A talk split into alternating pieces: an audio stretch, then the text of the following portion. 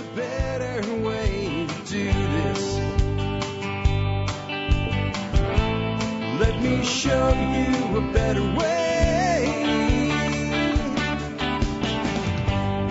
Hi, folks. This is Jack Spirko with another edition of the Survival Podcast. As always, one man's view of the changing world, the changing times, and the things we can all do to live a better life. If times get tough, or even if they don't. Today is September 27, 2013. This is episode 1216 of the Survival Podcast. And it's Friday, Friday, Friday. And this is a Monster Calls show because I have a showing up in force of the Listener Ad Council. We did not get questions, at least not questions in time for every council member. And I'm going to tell you why we didn't. Um, and I'm going to be tough on some folks right now because you're not following procedure. There's a procedure when you make a call for the expert council. You don't just call it in. You call it in. You immediately send an email to jack at the survivalpodcast.com with expert council call in the subject line. And in that email, you say, Jack, I just called in a call for council member, I don't know, Darby Simpson from number XYZ PDQ. Then I know to go find your call and send it to the council member in time for them to answer it for the next coming Friday show. Many of you did not do that. I am holding this as an absolute firm procedure. And if I do not get the email, most times the call will not end up in the hands of the expert council member that you called it in for. Please follow this procedure. It is for your benefit and so that I can actually get all the calls to where they need to go in enough time for everybody to respond. But here's who we are going to hear from today. Multiple answers from Stephen Harris. Uh, an answer from ben, uh, Paul Wheaton. I think we have two from Ben Falk, two from uh, Darby Simpson, uh, two from uh, Brian Black, and I think we have two from Kerry Davis. So the only people that we missed out on this week were Frank Sharp Jr., uh, Keith Snow, and Tim Glantz. So hopefully we can get some questions for them next week. I did just get one for Tim. I've sent one to Keith this week already. There's always questions for Steve. Um, I think I sent one to Kerry Davis already. So, and I think I got one from Brian Black for next week. So we're in pretty good shape. I could really use a question next week for Frank Sharp Jr. Um, I think one for Ben Falk, one for Paul Wheaton. And we might have a full Monty next week. So if you want to ask one of those guys a question, that would be great. Again, the way you ask those questions of those folks or myself, 866-65-THINK. Again, the phone number to call, 866-65, uh, 658-4465, 866-658-4465. Before I get to all your calls, let's go ahead take care of our sponsors. Sponsor of the day number one today is Backyard Food Production, the awesome Marjorie Wildcraft, by the way, who will be visiting myself, my wife, and Josiah up here at our homestead on Sunday, because she's up in town for some reason or another, and I look forward to seeing her because she's awesome. And uh, if you want to learn how to turn your backyard into a food production machine, then you need to get her DVD series called Growing Your Groceries. Come on over to uh, the survivalpodcast.com and use her banner in our right hand margin or our link in today's show notes for her you get a special deal that applies to all Survival Podcast members on her DVDs. If you uh, are a member support brigade member, the deal's even better though. So make sure to check the benefits section of your uh, your MSB. But again, yes, backyard food production delivers what it promises: food production from your backyard in the form of a food production machine, and all things from carbohydrate crops to protein and livestock, you name it, she's got it for you all in one place. Next up today, Fortress Defense Consultants, Frank Sharp Jr. Awesome, awesome guy. Awesome training. If you want to know how to handle that weapon, use that weapon, perform at your best during a crisis, Frank Sharp Jr. and his cadre of instructors are the people that can help you out and teach you how to do that. And uh, remember always with Frank, he's very flexible. If you don't want one of his off the shelf courses, so to speak, and you want to uh, have something customized, like you say, like I want to put a group of guys together and we want to do this type of training, they'll build the training for you. If you can't go to where his school is in Indiana, you put together a group of people, say six people or more, man, he'll travel out to you. Um, he'll even do uh, defense consulting at your homestead or bug out location. Uh, you name it, they can do it for you. FortressDefense.com. Remember the triangle of gun operator efficiency. Got to have a gun, got to have ammo, and got to have an efficient operator. If any of those three three, three uh, points are missing, you don't have what you need, and you are the variable that's always there. Guns can be purchased, ammo can be purchased. Your training is something you keep between your ears and in your heart as a warrior. Without it, you're useless even with a weapon. You, you can, you can end up, uh, in just as bad a shape or worse with that weapon if you don't know how to use it. So get great training today. If you're thinking about that next gun and you're wondering what to buy, and uh, you haven't invested in yourself with some training recently, maybe put off the next gun and get some gun training. Frank Sharp Jr. at FortressDefense.com is the place you can go and get that top notch training. Last but not least, do consider joining the Member Support Brigade. If you do that, you get exclusive content available only to members. Help support the show at a whopping 18.3 cents an episode. And uh, you, uh, if you're military, law enforcement, Peace Corps, active duty, or prior service, or first responders like EMTs, paramedics, and firefighters, all of you guys uh, qualify for a service discount. Just send me uh, an email, jack at the survivalpodcast.com with service discount in the subject line. And in one or two sentences, tell me about your service, either who you are and what you're doing, or if your prior service, who you are and what you did. You don't have to get very elaborate or anything like that. Just let me know so I know you qualify for the discount. Please do that before, not after you join. Real quick on the MSB. Uh, we just had a really awesome guy on the show uh, not long ago named Evan Folds. He talked about hydroponics, he talked about composting, vortexing water, all kinds of cool stuff. Um, and he has a couple great websites with like full hydroponic systems uh, on it all types of composting materials and things like that. I've just gotten him to do a discount for you for both of his websites, Progressive Gardens and Progress Earth, 10% off on all purchases. And if you're looking at maybe doing like a full hydro system or something like that, that's a significant savings. Uh, so that's just an example of two things that have been added to the Member Support Brigade recently. So if you want to know more about the Member Support Brigade, go to survivalpodcast.com, click on members or the Member Support Brigade banner in the uh, center column, and you can learn more about how you can become a member, support the show, and get a lot of great discounts. These are just two examples. Real quick before I take your first call, I do want to say something about what it means and what it doesn't mean to be an MSB member today. It does mean you are my paying customer. It does mean I value the hell out of you. It does mean that uh, you get access to discounts and things like that. Here's what it doesn't mean, though, and some people have a hard time understanding this. If you come into the comments section of the blog and make a comment that I totally disagree with, or I think is completely, let's just put it this way, batshit crazy, or whatever it might be, it does not entitle you to not be responded to and told, I disagree with you, I think you're wrong, and here's why. It doesn't do anything like that because it seems like occasionally we get somebody that comes in and goes, well, no, no, no, no, no, no. And then you t- respond back with, you know, I don't think, like we had one guy recently uh, that was very unfair to Evan Folds, who just put up these uh, discounts making all kinds of claims that if he had actually listened to the interview were not said. In fact, in fact, everything that was accusational had actually been responded to in the interview and, and got it completely wrong. And I said, you're very unfair to our guest here. You're making conclusions based on these things. And if you'd listened to the interview, he actually said no to all of those things. And this guy got his little nose bent and said, I'm a paying customer. Am I not entitled to an opinion? You are entitled to an opinion. But you are not entitled to have your opinion unchallenged, and he got mad and he canceled. Oh well. And I don't mean to be a jerk about this, but I think it's important that we understand that being entitled to an opinion in this world is fine, and everybody's entitled to an opinion. But no matter who you are, including myself, you are not entitled to have your opinion unchallenged. You're not entitled to not be told that you're wrong. And if you're unfair and unreasonable to somebody, you're not entitled to not be told that. And you're not being disrespected when you're told you're unfair to this person and here's why. If you're just told, shut up, you're an idiot, that's disrespectful. But hey, that's not what the guy said. Here's what he said. You're being unfair. Man, if you get your heart, uh, feelings hurt over that, I have a word for you. Teacup. Anyway, let's go ahead and take that first call. Hey, Jack, this is Richard from Idaho. I just wanted to ask you uh, uh, another quick question. Uh, from a libertarian perspective, and in a minarchist libertarian society where there isn't uh, a plethora of government regulations, how do environmental issues uh, become addressed?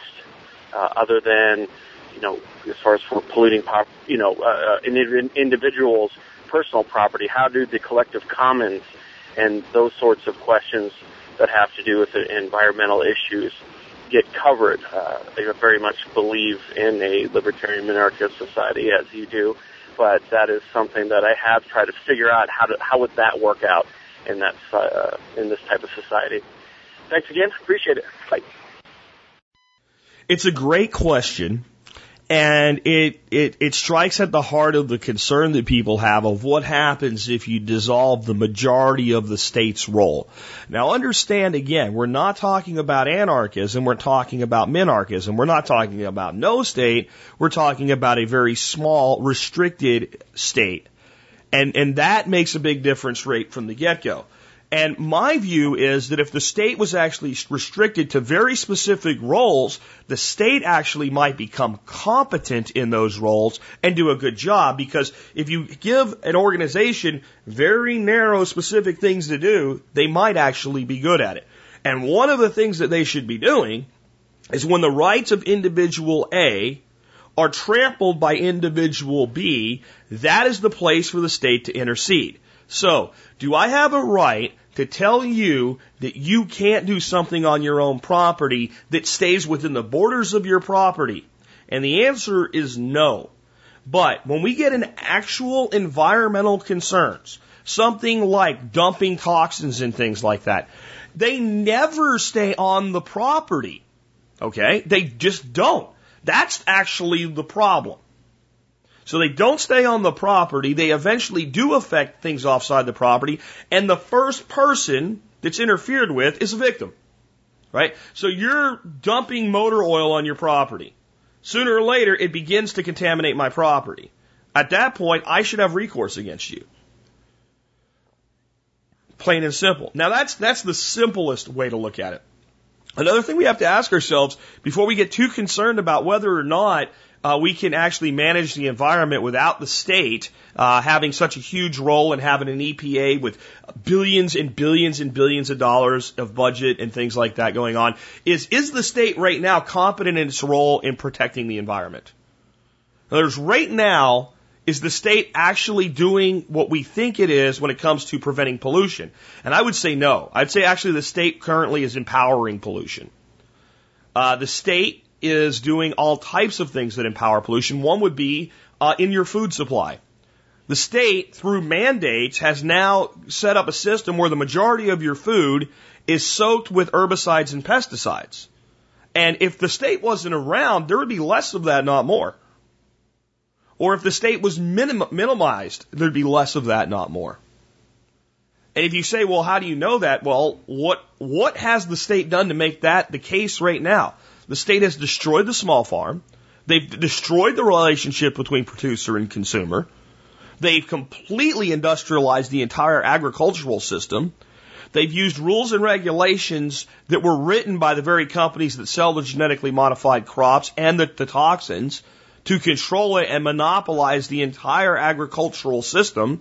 And in the, in return, you get atrazine laced, high fructose corn syrup and all the food you feed your children. So before we worry about, well, if we start to deconstruct the state, will there be environmental catastrophes? You have to say, is the state right now actually preventing them or empowering them? And again, we just fall back to a very simple thing. Is what you're doing affecting somebody else? If it's affecting them because they don't like it, I don't feel good about that. That's, that's not my problem.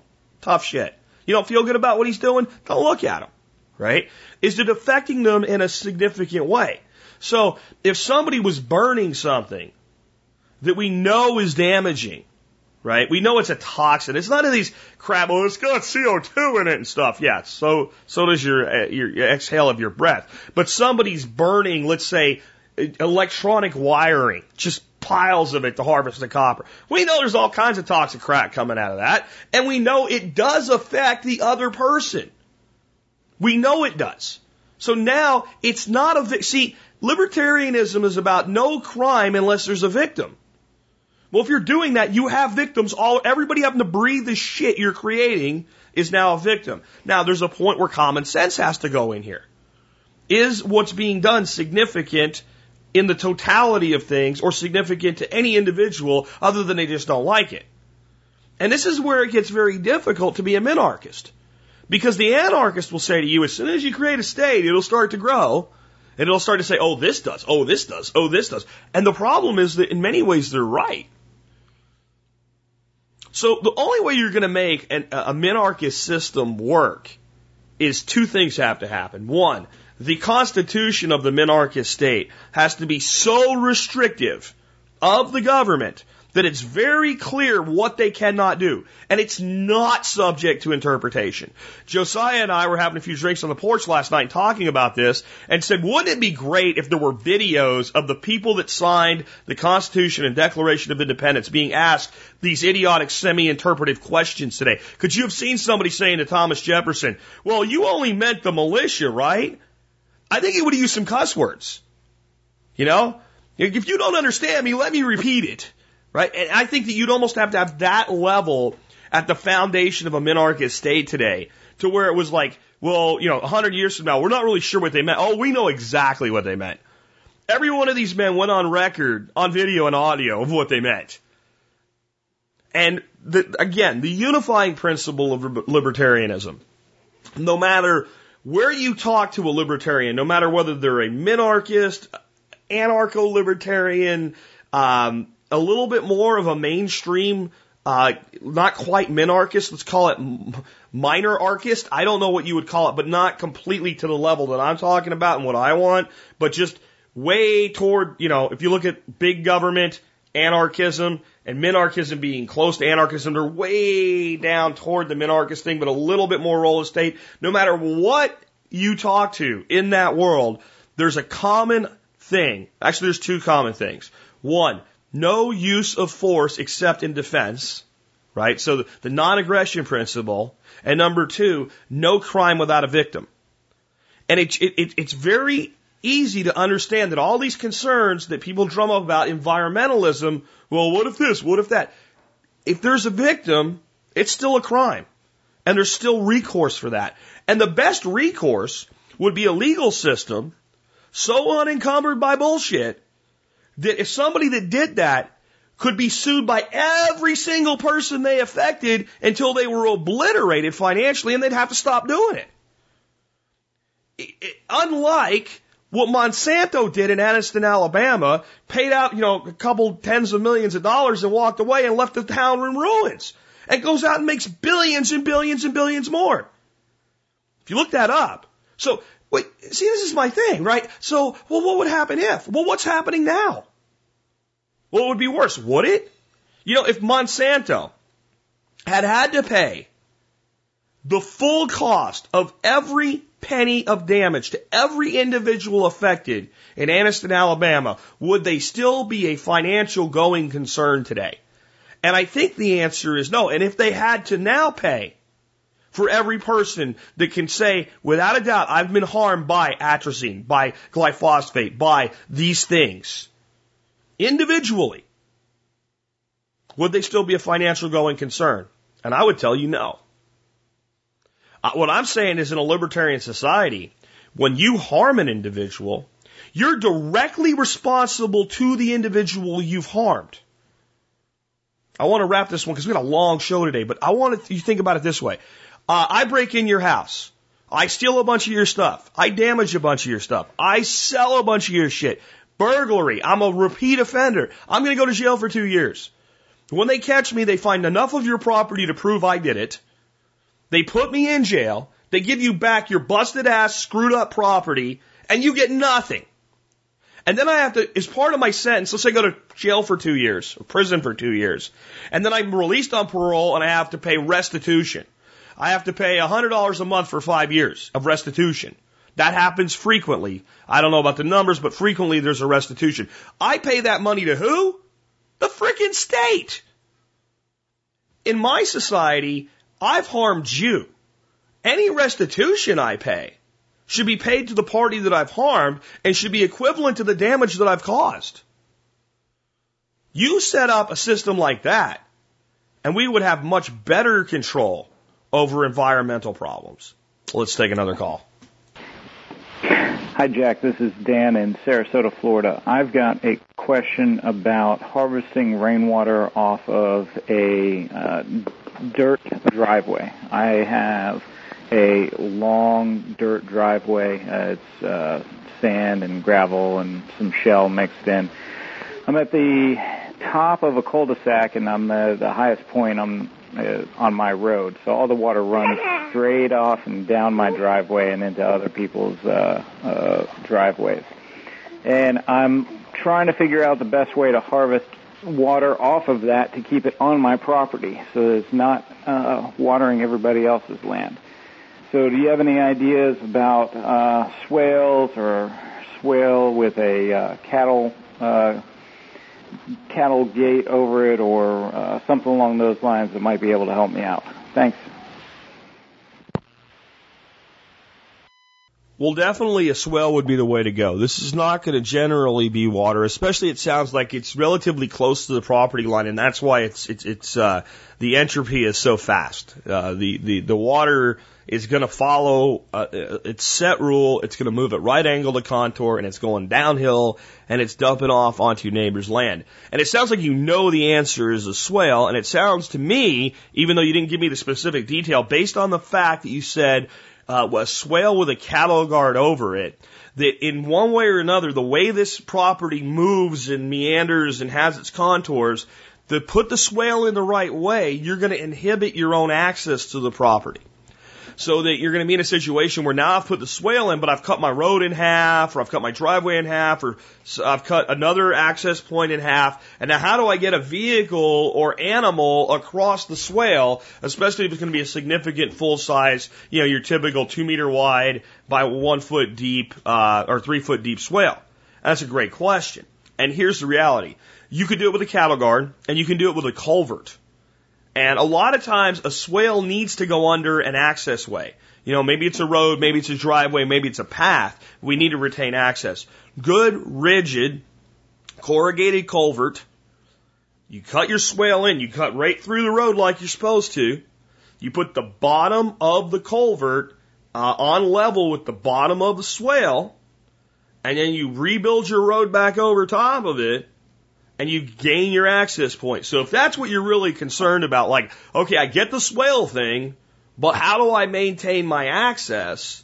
Then that's the answer. Culvert or some type of bridge, a cattle guard would work or things like that. I like, unless you're just trying to keep cattle in, which a swale's not going to keep cows in anyway. So if you're just thinking I could do a cattle guard because you're just looking about the access, culvert's easy. It really is. You put a culvert in, the swale fills right through the culvert, overflows the spillway just like it would any anywhere and any time. Um, and and it's just not really an issue, and it's pretty simple to do actually.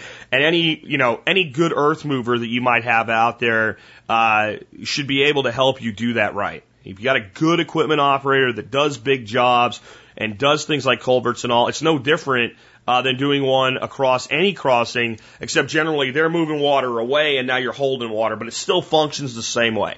So that that would be the thing. Now, if the cattle guard thing is just kind of an aside, and you didn't really have this issue, and all you're saying is I don't have a lot to work with as far as contour, and how do I harvest this water before it, it, it entrophies off my land, and I only have this narrow area and there's not a lot of contour to work with? That's tough. That's tough.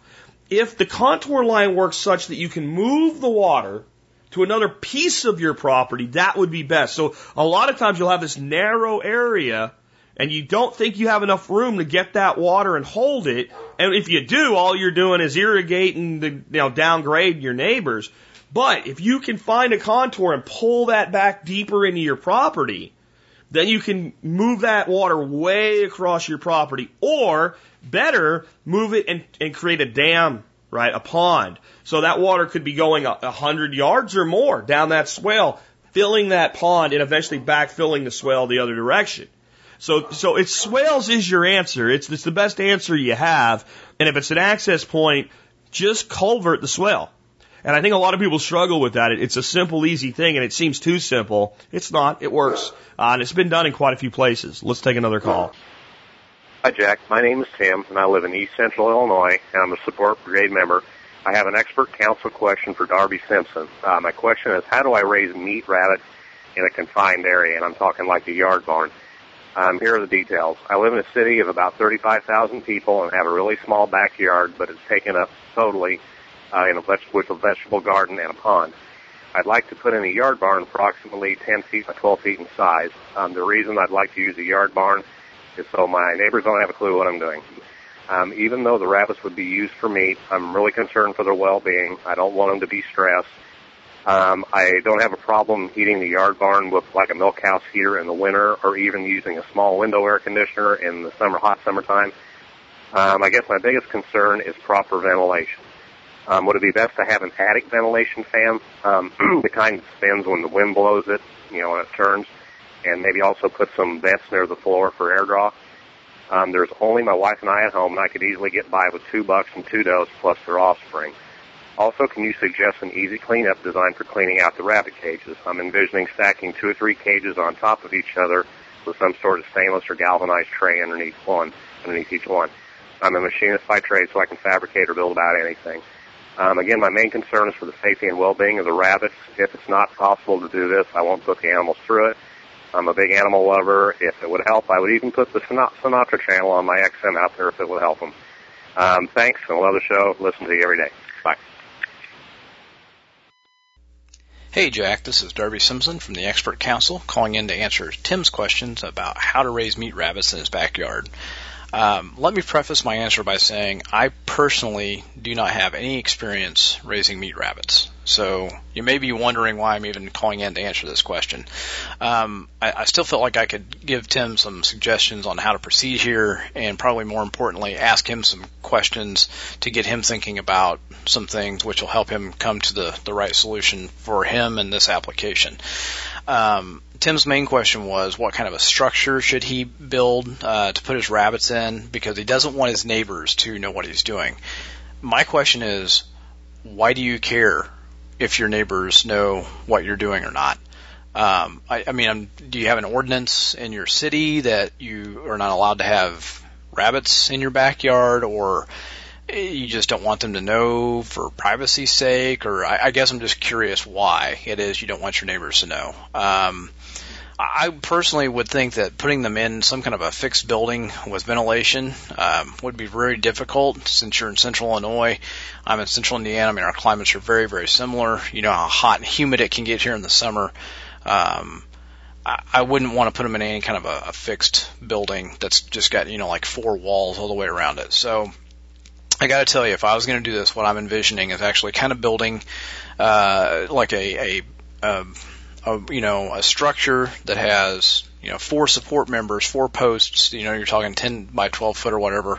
You know with a, a solid roof over it, a good metal roof, um, and then maybe uh, thinking from a permaculture standpoint, you know what can we plant around that as like a natural shade uh, to create some privacy. You know, could we trellis some things up, some perennials or something like that to block out so that our neighbors can't see in there, and then uh, you know, or, or maybe even having some some walls that uh, are not permanent per se, but that that flaps that fall down um, or something like that uh, you know, for additional privacy when it starts to get a little bit cooler, and maybe we take our bucks and our does and we put them in a, a smaller area, just like in the garage or something in the winter to care for them properly, and we don't have any little baby rabbits in the winter.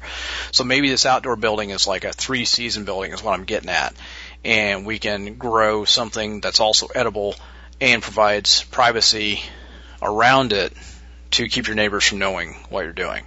Um, I, I just I wouldn't try to put them in some kind of like a mini barn with ventilation. I just I think there's too many issues with that, and um, it probably would stress them out. And I think if that's your option, then I would say don't do this. Um, I know you said your entire backyard is filled up with vegetation, uh, you know, vegetables and, and things, and, and a pond.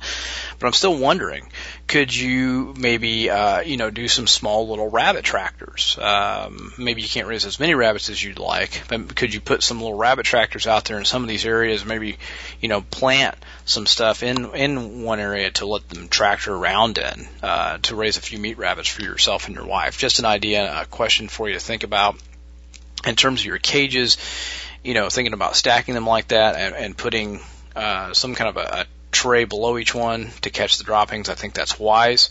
Uh, the one thing I do know about rabbits is that their manure is like super hot, and so any kind of metal you're going to use, it's like it's got to be coated galvanized stuff from from what I've read. Maybe I'm using the wrong term, and all the rabbit people out there can correct me in the forums. But um, I, think it has to be like a hot dip galvanized metal uh, to keep it from just almost instantaneously corroding. So uh, those are my thoughts on this. And um, again, my big question is, why do you care what your neighbors know or think? Um, if this is an ordinance issue, man, you may be pissing in the wind. I mean, it may just be a matter of time before it, it really bites you.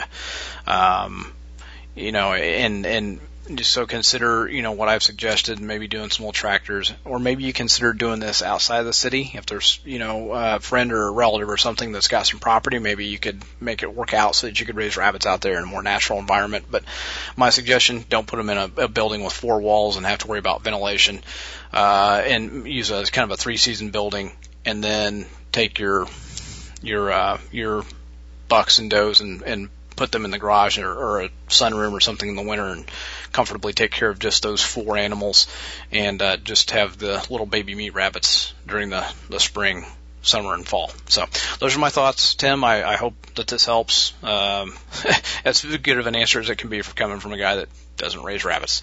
Uh, to learn more about me, please check out my website at darbysimpson.com and sign up for the free blog to get info on how to raise uh, beef, chicken, and pork naturally on pasture. Thanks, Jack. I, I do think it's a good answer overall, but I'm going to add some things to this one on behalf of the, the caller because it may be an ordinance issue and it may actually not be an ordinance issue. It may be that the, the caller doesn't want the potential for a problem.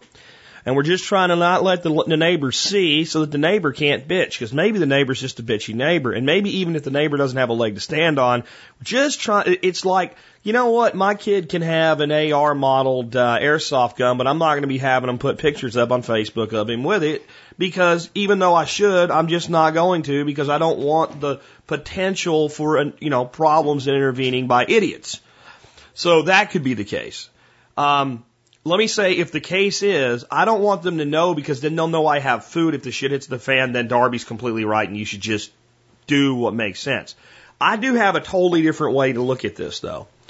Um, if you were to put in something like, let's say a 10 by 10 Tuff Shed, well insulated, put in some skylighting into it. All right.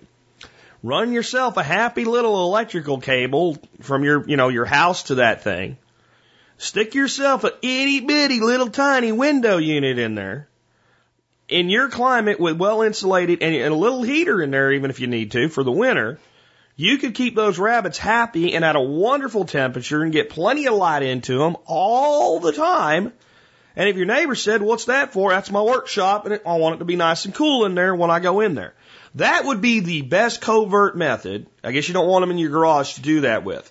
One thing Darby got wrong is rabbit manure being hot. Now, I don't know if it has any kind of reactive property with certain metals, but most rabbit cages that are like, you know, commercial for pet bunnies are metal bottomed.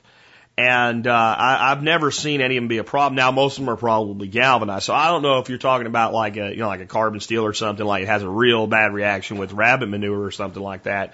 But um, you know, I don't I don't think it's really that big of an issue. And I will tell you that rabbit manure to say hot. See, to me a hot thing, uh, to me a hot manure is something like chicken manure. If I take a bunch of chicken manure, uncomposted, and I put it on the plants, it the nitrogen content will burn them up, and they, it needs to be com- it's hot to the plant. Uh, rabbit manure is one of the few manures you can just like spread rabbit pellets in your garden. Just no composting, no nothing. So it's great for that. What I would advise though, if you're going to put up a little building like this, man, you don't really need to stack rabbit cages and something like that. A little 10 by 10 Tuff Shed and do like a, you know, all across one wall and all across the other wall, leave the other two walls open. Uh, you can put plenty of shed in there. And the best thing would be then to just uh, have a tray underneath each one, but you could stack them if you wanted to. There's there's no problem with that.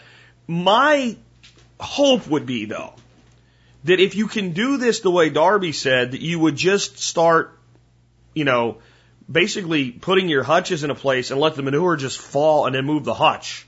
So even if you're not tractoring it, you're tractoring the manure and let the manure do its job for you. Why make work when you don't have to?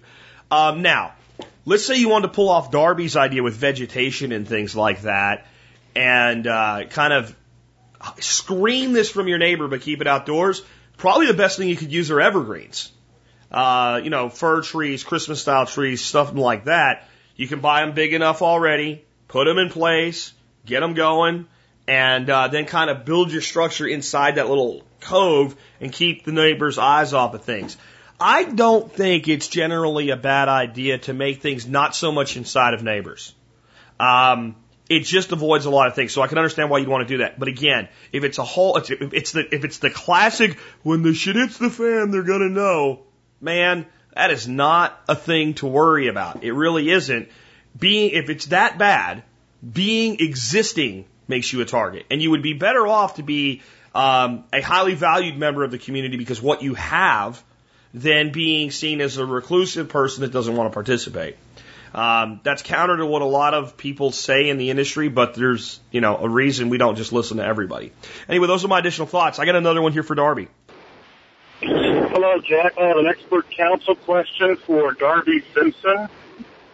My question is, what advice can Darby give to a, a farmer that wants to transition his production from a traditional GMO crop production to livestock production using the method that Darby and, and Joel Salatin use at Polyface Farms. I a 34 acre farm, 19 of it is in, um, in fields, and there's about 11 acres of, of wooded area. Um, I've ordered three or four of Joel Salatin books that have those on the way, but what other resources, uh, what other areas suggest that I, that I take a look at for some research to begin this process. We want to develop a business plan uh, to put this together. We have, do have some experience raising uh, laying chickens and meat chickens and meat rabbits. Appreciate all you do. Thanks for your help. Looking forward to uh, an answer from Darby. Uh, thanks again. Hopefully talk to you soon. Goodbye. Hey, Jack, this is Darby Simpson from the Expert Council, calling in to answer the question about what advice would I give to a farmer who is looking to transition from GMO row crop production to farming with livestock using the methods that Joel Salatin and others like myself use. I, I gotta tell you, this is a really exciting question for me to answer because I'm so passionate about seeing guys break away from conventional agriculture uh, to farming in an environmentally and family friendly way. Uh, this is the same point I was at a few years ago when trying to decide what I wanted to do with my farm. And, um, you know, I had to do a lot of the same research that this guy's probably doing right now and trying to sort of, you know, meander through all the resources out there and find his way and, and figure out a business plan and, and you know how he's going to go about this. And you know you, you've learned how to farm one way.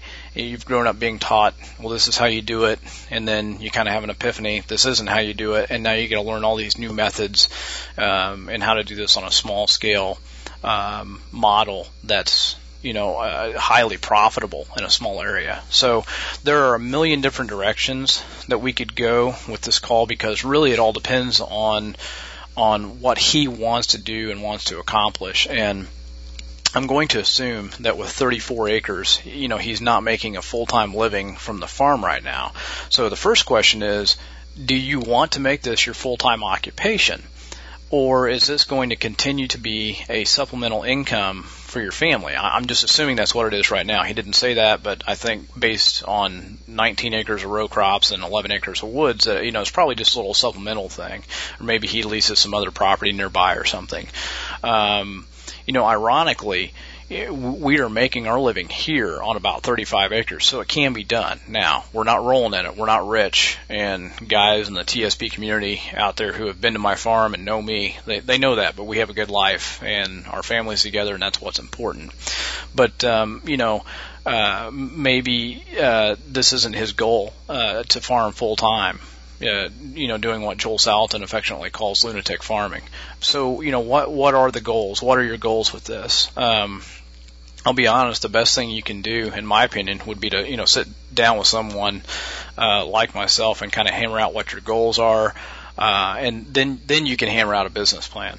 Um, now, if you, if you want this to be part-time, um, what I would do would the first thing I would do with that 19 acres is I would call the NRCS, which is the the uh, Natural Resource Conservation Service, to look at maybe getting some help with building fence, establishing grasses, and getting buried water uh, around that 19 acres, and look at doing 100% grass-fed beef and lamb or both out there.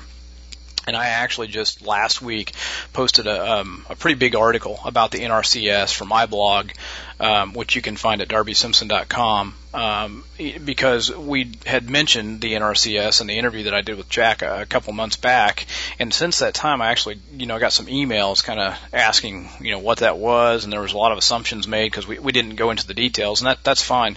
So, but what I did was I wrote this article to answer a lot of questions about what the NRCS is, what it does, how it works, what to expect, and it is it is the U.S. government, it is a division of the USDA, but it's not scary, uh, and there are resources out there that will help you fund putting in fence and water and grasses and they promote mob grazing and rotational grazing and all the stuff that I talk about and Joel Salatin talks about. It's a good organization. So I'd really encourage you to read that article. That's free on my website. Again, that's darbysimpson.com. Go out, read that, start there. Um, the next thing I would do is, and you'll have to spend your own money for this because NRCS won't help you with pigs. Um, but I, I would look at maybe fencing in those wooded areas. And now, unless you want to raise cattle in there, they might be able to help you with that. I don't know. I haven't fenced any wooded areas for cattle personally, so I don't know if NRCS would help with that or not. But um, even if you have to spend your own money, who cares? Uh, you can make good money raising hogs part time. And so I would look at fencing in a portion or all of that that wooded area and and raising uh, you know, forest raised pork, um, where they are grazing off of nuts and berries and tubers and roots and leaves and all that stuff, as well as being fed, um, you know, some hopefully GMO free uh, grains to supplement their diet. Um, you could also look at uh, selling firewood. That's something that we're kind of starting to uh, consider doing here. It's something that Joel Salatin does a lot. He's got a couple of chapters on that in one of his books, which is on my bookshelf I'm looking at right now, which is You Can Farm. If you didn't order that book from him, actually that's the first book I'd tell you to get from from Joel is You Can Farm. There's another one called Family Friendly Farming as well. And I think with where you're at right now, those would probably be the two books I would start with from Joel. But uh, those are a couple of ideas. Um, consequently, you know, you mentioned you had some experience raising meat chickens and laying hens and rabbits and all that stuff. If you're wanting this to be part time, that's what I would actually avoid. Um, and the reason I would avoid that is because it's the most labor intensive, time consuming enterprise there is. Uh, you, are handling all these small units, you got to raise a whole bunch of them to make it worthwhile. Um, finding a butcher to do rabbit and poultry, at least for us, is difficult. The nearest butcher for me is 90 minutes away each direction. It's two trips, one to drop off, one to pick up. Um, it, it is a lot of work. Um, so I would actually say to avoid the the small critters and focus on the big ones. And then I would suggest marketing the beef, lamb, and pork in bulk only. Uh, maybe maybe you do, you know have some there that people can sample it, um, or you could sell packages of stuff, you know, kind of CSA style. Um, and packages of things where it's you know so many pounds of beef and so many pounds of pork and so many pounds of lamb or something, um, you know, to families that don't want to buy half of a cow and a whole pig.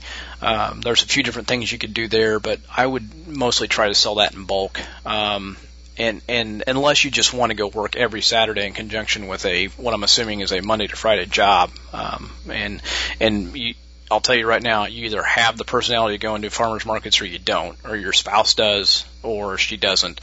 Um, if neither one of you do, it, uh, then just skip it. Um, just totally skip it because that that is a whole unique monster in and of itself. Um, if you want this to be full time, then I'm going to kind of put all that in reverse. I would actually tell you, since you have experience with chickens, fire up the chicken tractors and begin raising meat birds and look at doing things like Thanksgiving turkeys. And you're going you're going to want to establish both bulk and retail customers. And this is going to mean doing farmers markets each and every Saturday. And if you can do one year round, you're going to want to do that. Um, you're also going to need to get into a good large market to do this right. These little small peripheral markets and weekday markets, personally, I haven't had very good success with them. You got to get into good markets big markets and big urban areas uh, to really make this right. And that means you might have to drive an hour, an hour and a half, two hours each way. So there's a, a whole science into picking what markets to go and do um, so that you can be successful and going there and, and, and walking around on foot, seeing things, looking at foot traffic, talking with other vendors, what are the rules, who's running the market, how's it run. Um, man, it's it's there's a lot to farmers markets that most people just do not think about. Um, then, if you're wanting to do this full time, then I would focus on you know working on the pork, like I mentioned above. Um, and and still looking at the NRCS uh, for fencing and watering and grasses all at the same time, kind of getting those balls rolling. But what I would do first, uh, still, is I'd fire up fire up the uh, the the meat birds because you can turn around you know chickens on pasture in like nine weeks and get your money back and then reinvest that money. That's what we did here. I mean that's how it built our business was started with chickens and every every time we'd we'd finish a batch of chickens and sell them all, then I would take all those proceeds and reinvest and just keep growing that enterprise. So it got to where it was we were taking 500 birds at a time and that's as many as I can haul and that's as many as I want to do at one time. Um, so that's you know it's kind of how we built things here. We and we kind of had a unique um, way that I established a, a bulk program for chicken that really helped with cash flow. Um, I've shared that with a couple of other guys, you know, through uh, the the consulting gig, and I think they would tell you that you know that's a, a pretty neat way to get that thing fired up and make it you know kind of get big fast, so that it will support itself and become profitable for you. Um, in either case, whether you want this to be a part time thing or a full time thing, I would really suggest um, these additional following resources. I would look at uh, Acres USA magazine. I would tell you to sign up for that today. I think they'll send you a free uh, copy, you know, a free month to see if you if you like it. I would also look at Stockman Grass Farmer magazine. Uh, that is going to be all about grazing with you know just 100% grass fed, and it focuses on dairy, lamb, goat, and a lot of stuff on beef. Uh, you can also look at Holistic Management International. That's a really neat organization. I personally have not been through that. They have a school you can go to. I've read some on it, kind of plucked some uh, pearls of wisdom out of it. Um, but it's a really neat organization. Uh, I would uh, suggest some additional authors for you. Greg Judy um, has a couple of really great books out there. There's one that's kind of just more on you know day to day farming stuff. Another one is uh, predominantly his first book deals with how to go and lease property and raise beef on it, so that you don't go broke trying to buy land uh, so that you can make a full time living. And it's a really neat business model.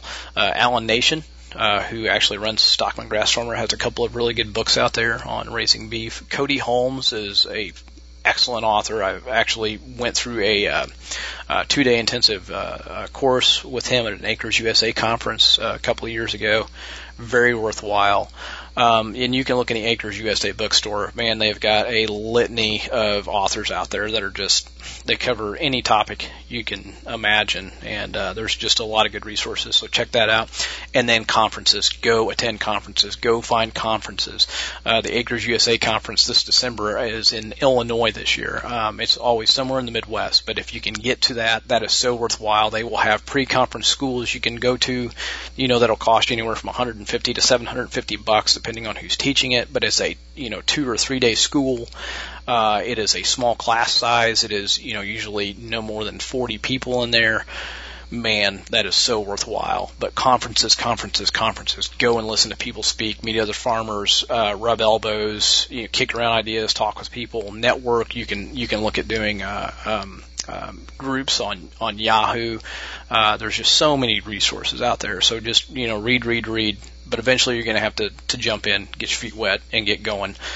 So really, I would suggest you know that you find a mentor who is doing this type of farming now, and pick their brain. Um, and you know, since you're you're already farming and you want to make this jump, I would strongly encourage you to spend a little money and consult with someone who has already done this.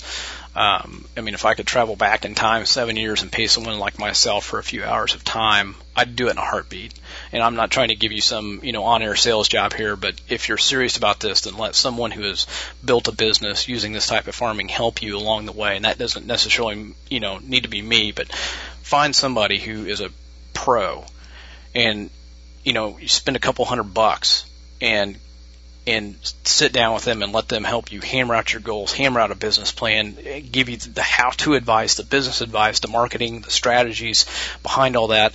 Uh, the marketing is so unique. I mean, it's just I've just learned so much in doing this, and if you can go and spend some time with someone like that to learn how to do that right, um, man, it makes a world of difference. Uh, I mean, you know, unless you got deep pockets, you really can't afford to make too many mistakes. So talking with somebody one on one can save you countless heartache and a lot of a lot of expensive errors along the way. So that's those are really my thoughts. As you can tell, I mean I'm so passionate about this. I love teaching. Um, so you know if you if you you have questions you want to talk with me, I'd be happy to do that.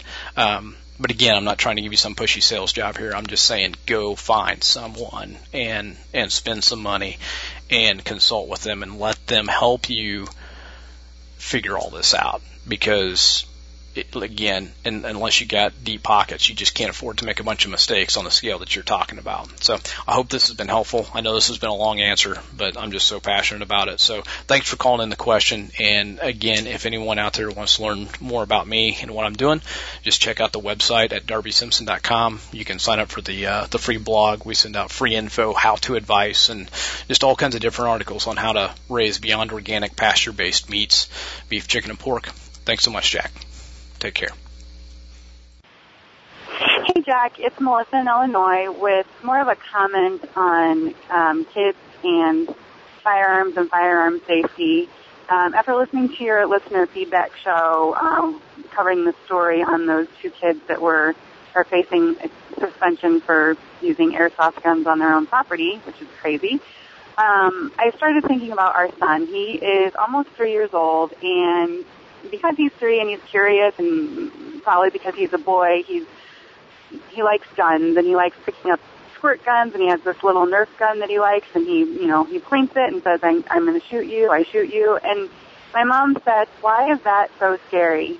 My brothers when they were younger used to you know play those games and use toy guns and she's like, "Why is it so scary now?" And I, I know why it's so scary. I know, you know, I know that that perception is, you know, oh, this is bad. We have to stop this. But I, I don't think it is bad. I think that it's just a kid. And my husband and I try to, you know, redirect that and teach him gun safety. And um, next time I go to Appleseed, because I've done that, hopefully he'll be about seven the next time we go. And I'd like to take him, and I just wanted to throw that out there and if you have any comments on that. Thanks for the show. Bye. Well, my comment is the reason that it's scary to anybody that little boys would shoot each other with Nerf guns and crap like that is because we're freaking brainwashed by the media to think it's bad. Because there's just, there's no reason whatsoever on God's green earth for someone to give a shit if a seven year old or a four year old or a three year old for that matter shoots somebody with a freaking Nerf dart. It is a toy. It is a toy.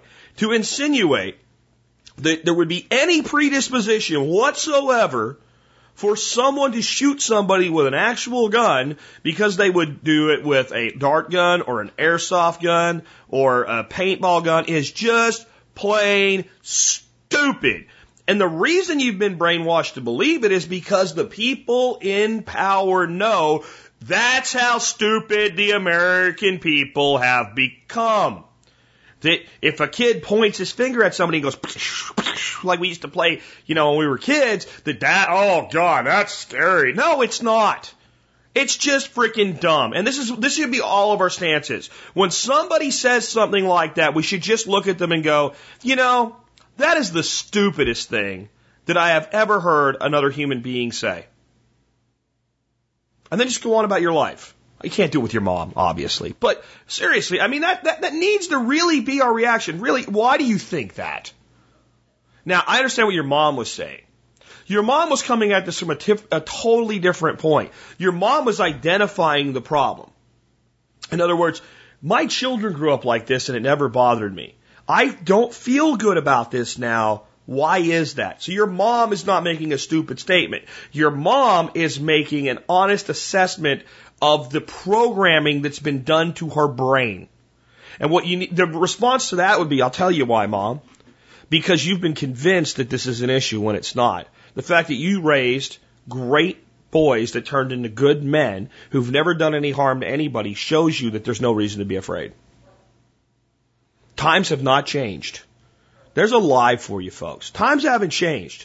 The, the stupidity of the American people is rapidly increasing at, at, at like a freaking snowball level, right? Like that snowball positive, a little bit at the beginning and it gets bigger and bigger at the bottom.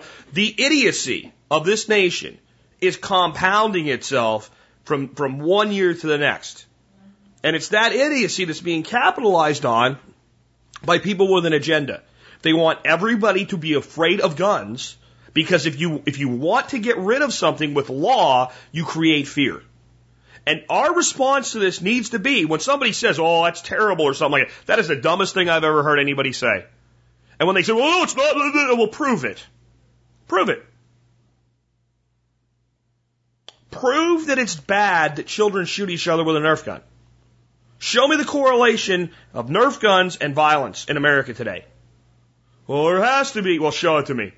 Otherwise, I, I, I go on with everybody. Somebody put a quote up from I think Billy Madison yesterday um, uh, on YouTube, and at the end of it, the, one of the statements that the guy made that was judging the answer said everybody in the room is dumber for having heard you speak.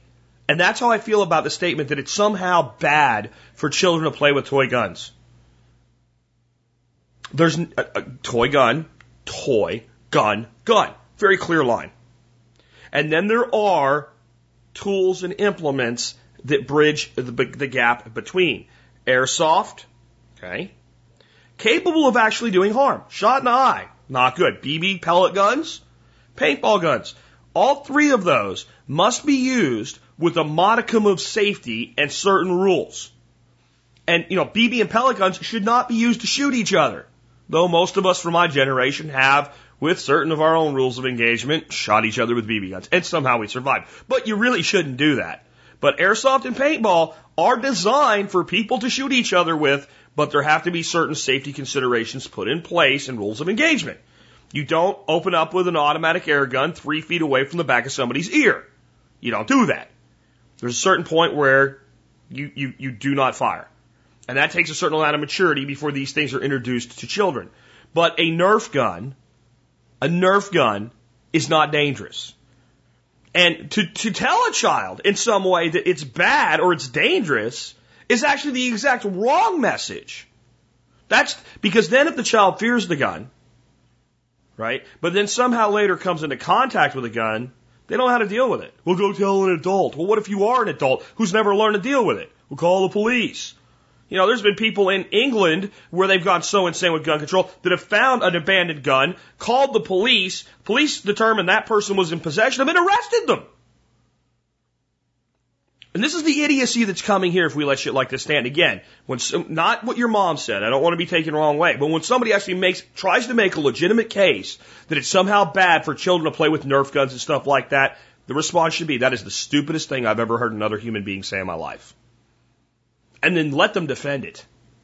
Because there's no defense. Let's take another call. Hi, Jack. This is Scott from Nebraska. Today I'd like to ask if it is possible to compost cotton clothing. A Google search revealed that cotton swabs and cotton balls are okay to compost, but what about cotton fabric? I was wondering about this because the landfill in a county near the one in which I live is filling up and the garbage of its residents will soon need to be trucked an hour or more away.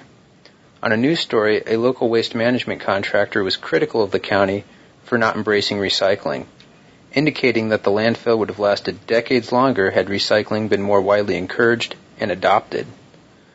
This led me to thinking about how, when I grew up in that county, yard waste, compostable materials, would go to the landfill and how much space that took up.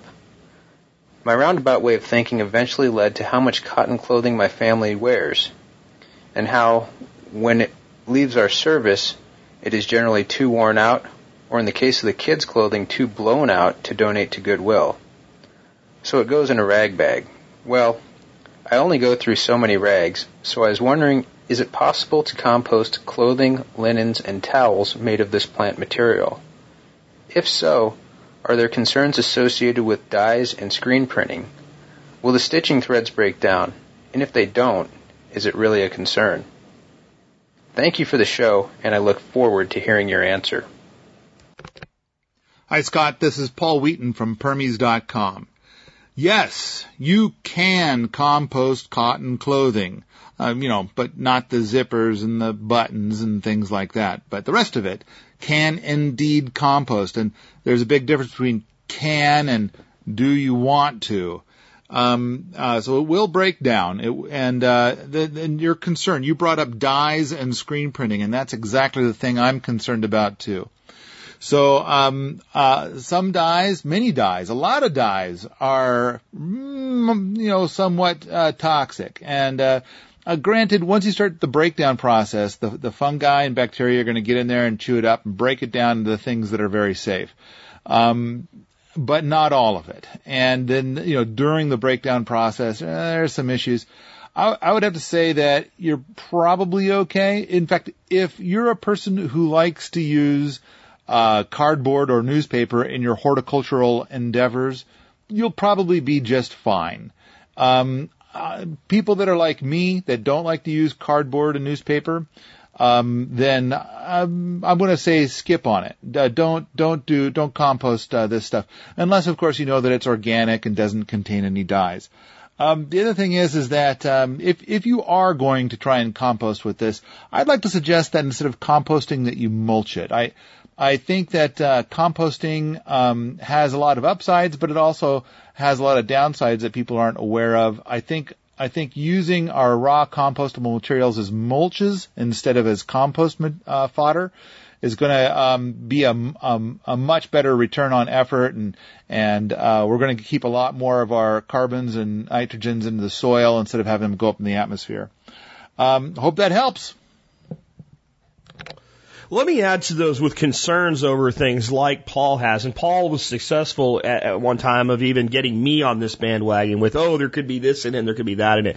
Most of these things that would be in newspaper or cardboard or inks on shirts and things like that, um, you know, things that have small amounts of heavy metals like mercury or something like that in them your plants will not and cannot take them up in the pH range where plants do well to grow um, you need to get down into acidic pHs of around four and a half of your soil for most, not all, but most of these these these these additional things that could be in something like that for the plant to be able to to take it up. Right? It has to be in that environment for the plant to be able to do anything with it. And if you have a soil pH of 4.5, you're probably not getting a lot of production out of it anyway. You have other problems at that point. So I would really let that mitigate concerns about things like do I use newspaper? Do I use cardboard? Do I compost uh, a cotton material? Um, I do think it might say something though about the quality of our clothing today if you have that much of it laying around. Uh, not putting you or your kids down, and maybe it's just because your kids aren't teacups and they're out there doing stuff, and if so, that's great. But um, especially with growing children, if a shirt doesn't like last for their growth period, then that shirt is not very well made. Um, not saying that's bad or anything for that your kids are wearing them out. I'm just saying that like maybe we should be making our clothes with a little bit more quality today. Uh, that's just an observation. Really doesn't have anything to do directly with what you were asking about. But I wouldn't even hesitate to do it. Um, when we have stuff like that, if it, you know, there's too much of it around, yeah, straight in. I wouldn't try to do it with nylons and things like that. But if there's some nylon thread in your, ugh, don't, no, I wouldn't let that bother me at all. Let's take another call. Jack, it's Bill from Western North Carolina. I have two questions for you. One is I have an unlimited supply of food grade pickle buckets and they're awesome except for they smell like pickles. How could I get the smell out of them? I've tried washing them, I've tried setting them outside, letting them sit, and they still smell like pickles. Second question is is probably a question for Stephen Harris. I have uh, 96 Honda Accord. I have a, a Dutchman travel trailer. I'd like to set up where I would be able to run an inverter off of my car and power a portion of the travel trailer. I'm trying to figure out the uh, the setup where I could um, set up a, a, a smaller um, power the trailer, what it, there's a 30 amp hookup on it, and how I would need to make that adapter to run to a 3200 watt inverter that I would be able to run off of my car. So if uh, Stephen Harris would be able to give me a perspective on that, how my approach would be that and to, to power um, whatever I would need from there, that would be awesome. Thank you so much. I appreciate all you do and looking forward to hearing this on the podcast. Thanks, man. Bye. I'm going to give you my patented methodology for doing this. Um, it, it, the thing is, it works much better if you have a pickup truck than a car. And you can do it just by soaking it. I would soak this in bleach. I would soak this in bleach. And if you don't have a pickup truck, and I'll tell you about the pickup truck in a second, and it comes from my, my patented method for deskanking a skanky cooler. I'll, I'll, I'll, we'll get to that. I would take these buckets, and if you don't have a pickup truck to do this with, I would fill them to the top with water and a full cup of chlorine bleach. And I would put the lid on them and I would leave them sit for a week. I would then take the lid off and I would dump it out and I would leave them sit for a week open.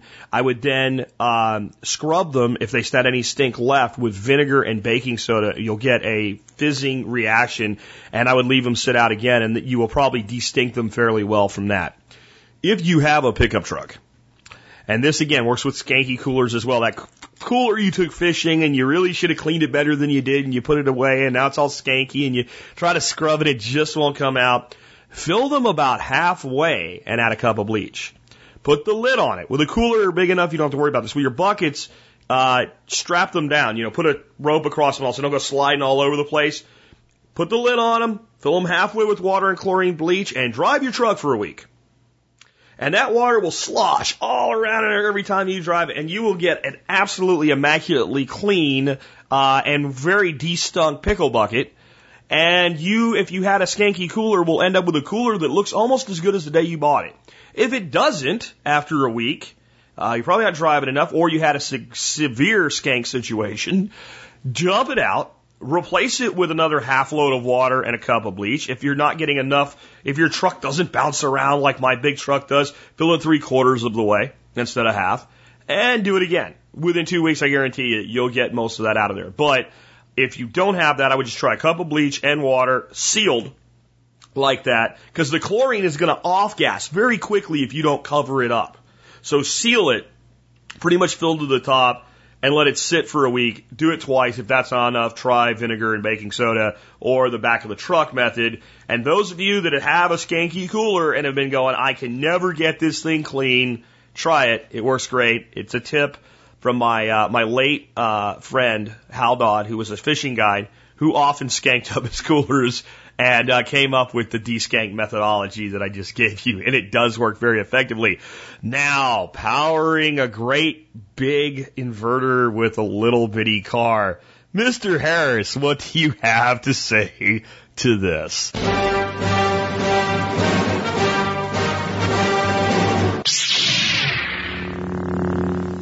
Joe from Western North Carolina. This is Steve Harris for the expert panel. And yes, I'm sorry I am having a little bit of fun at your expense and I deeply apologize, but I had to throw that in there because you are in what I call lightsaber mode, uh, thinking that your 96 Honda Accord is going to power the world for you, but you are on the right track. I'm going to straighten you out. I'm going to get you going in the right direction. So you got a 96 Honda Accord. Now this is a small car. It usually has a tow rating of about zero. So if you're towing a trailer on it, I imagine it is a small camping trailer. Even small camping trailers with air and an air conditioner on them will have a 30 amp power adapter on them or 30 amp cord. Now for those of you who don't know this, a 30 amp cord has a lot more different prongs on it than the 15 amp standard wall outlet that you're used to. It looks more like a 220 adapt 220 outlet, but it's not. It's a 30 amp 110 volt adapter. And there is 20 amps that look like 15 amps kind of, and there's the 50 amp version that looks completely different. So what you have is you have your 96 Honda Accord and you have your small travel trailer behind it and you want to power the trailer up, or like you said, the key thing is you want to power a portion of the trailer off of the 96 Honda Accord. This could be from just the battery or this could be with the car at idle. It's going to vary. Now, I'm sorry, Joe, what you are not going to do, which is what qualified you for the lightsaber theme music, is you are not going to put a 31, 32, 30 anything 100 amp uh, inverter Uh, I'm sorry, you're not going to put a 3000 watt, 3100 watt, or 3200 watt inverter underneath the hood onto the battery of your Honda Accord. That is a big inverter. If you dropped it, you would break your foot. I mean, it's, it's big. And plus, y- your Honda can't put out anywhere near that type of power. And just because you got a, a 30, and this is for all you guys, just because you got a trailer that has a 10 million ampere hookup onto it doesn't mean that you can't plug into it with one ampere worth of power and run just that one ampere in the truck. You're not going to be able to run the 900, 9,999,000 uh, ampere part of it, but you are going to be able to run the one or two ampere part of it, which is what we're after. We're after uh, about getting, instead of having nothing, we're about having something and that's what I'm going to help you do. Now, one of your problems, Joe, is you got a side post battery. For those of you who are listening, you got uh, batteries come in two types. They're top posts. You open the hood of your car, and there's the post on top of the battery and uh, you can just clamp onto those pretty darn easy. Then smaller car, you, you got the side posts where the posts are on the side, and they actually screw down with uh, a bolt. And these are really harder to get big uh, cables onto. Now, at 800 watts and less for your inverters, generally they come with alligator clamps, and you can clamp onto a battery with them. When you're going to 1000 watts, and especially when you're going 1200 watts and larger, you have to have cables. These are eyelet cables, and generally what you do is you take your top post battery and you'll ratchet off one of the nuts that make it, it's making it tight. and You put the, the, the, uh, cable onto, the eyelet cable onto it and you'll tighten the nut back down to get a really good secure connection. This is not something that is easy, uh, it's possible, but it's not easy at all to do with a side post battery. So right away, you're stuck with an 800 watt or less inverter all of my, my favorite inverters that are Harris approved, especially the whistlers, are at battery1234.com. Go there and take a look at them, and if you want to, you can get them through Amazon. If not, you can look at it and go, oh, I recognize that. and You can go to your local store and get whatever you so desire. So right away, Joe, you're stuck with a side, with a alligator clamp inverter, and it's going to be going onto the side uh, posts of your battery. So now the thing is you got an inverter and it's got a quote unquote 15 amp 120 volt outlet on the front of it. Your uh, trailer has a 30 amp uh, 120 volt connector on. The key thing is they're both 120 volt connectors. They just have different pin configurations. You need to go onto Amazon and type in the following 15 amp to 30 amp adapter. And that's 15 space AMP TO 30 AMP adapter, A-D-A-P-T-E-R.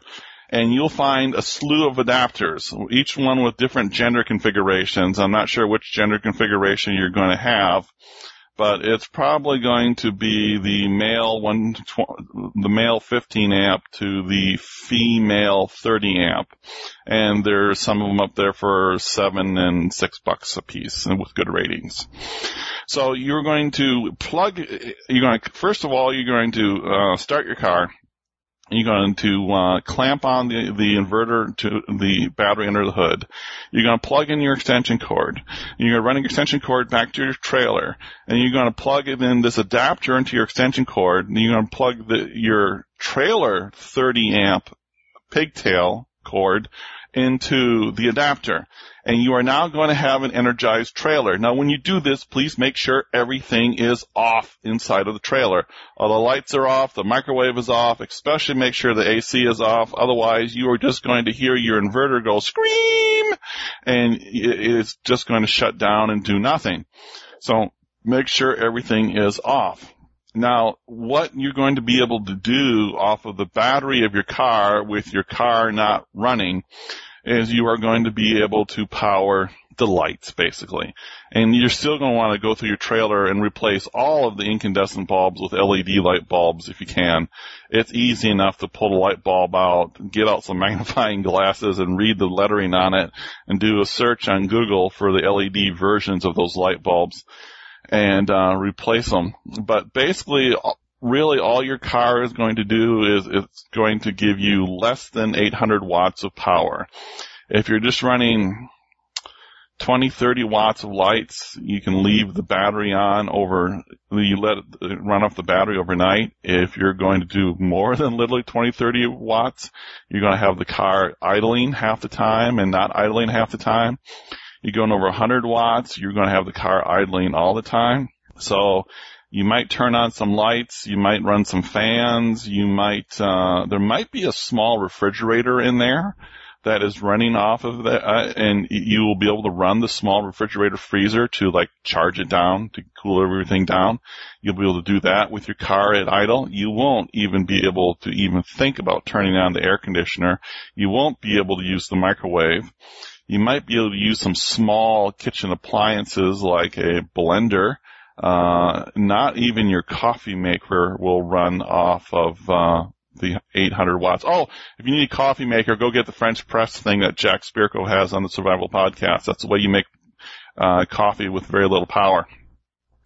So I hope this answers your question, Joe. Sorry for the Imperial music theme song and the lightsaber. I just had to throw that in there for you to make everyone have a little chuckle. But, uh, again, just because you have a 10 million watt trailer does not mean you need to have a 10 million watt inverter. You can have a 100 watt inverter and only power 100 watts out of that 10 million watts that is going to be in your trailer. Uh, or the numbers can change however you desire.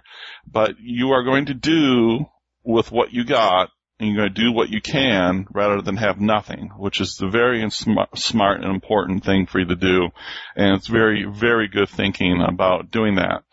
Sorry, you're going to be stuck with, um, just 800 watts. That's how it goes. But again, you got a 96 Honda Accord and again, a vehicle is a tremendous amount of power when it comes to running something like a DVD player, a small TV. It's a tremendous amount of power when it's compared to a cell phone, but it's not a tremendous amount of power when it's compared to a large refrigerator or freezer. It's not a tremendous amount of power when it's even compared to a car. It's not a tremendous amount of power even when it's compared to a coffee maker.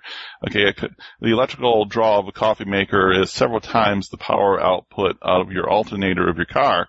So what happens? You end up sucking off the battery for 10 minutes. You're making coffee, and the alternator puts the energy back into the battery. The end result is it works for 10 minutes, but if you tried to push it for 20 or 30, it wouldn't. If you tried to make coffee for everyone who was lined up at the Starbucks past one hour, you wouldn't make it.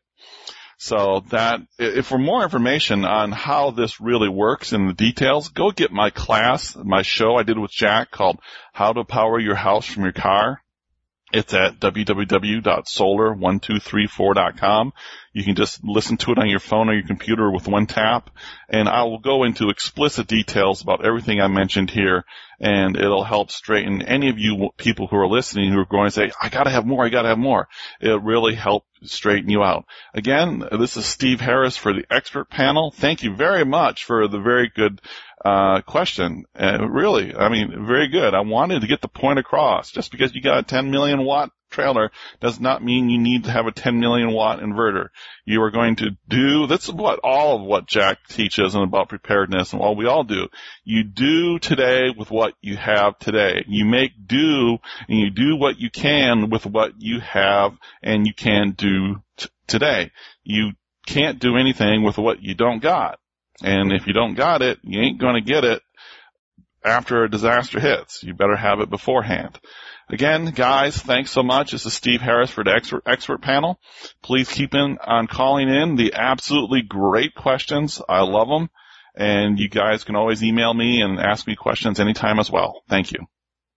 Okay, I think that's a great answer from Steve. If you, you've absolutely drop dead, want to get power into your 30 amp RV connection and power the AC that's available inside your trailer. I, I think that makes sense. I think he's way too complicated with it. It may be because Steve hasn't ever camped a lot with RVs.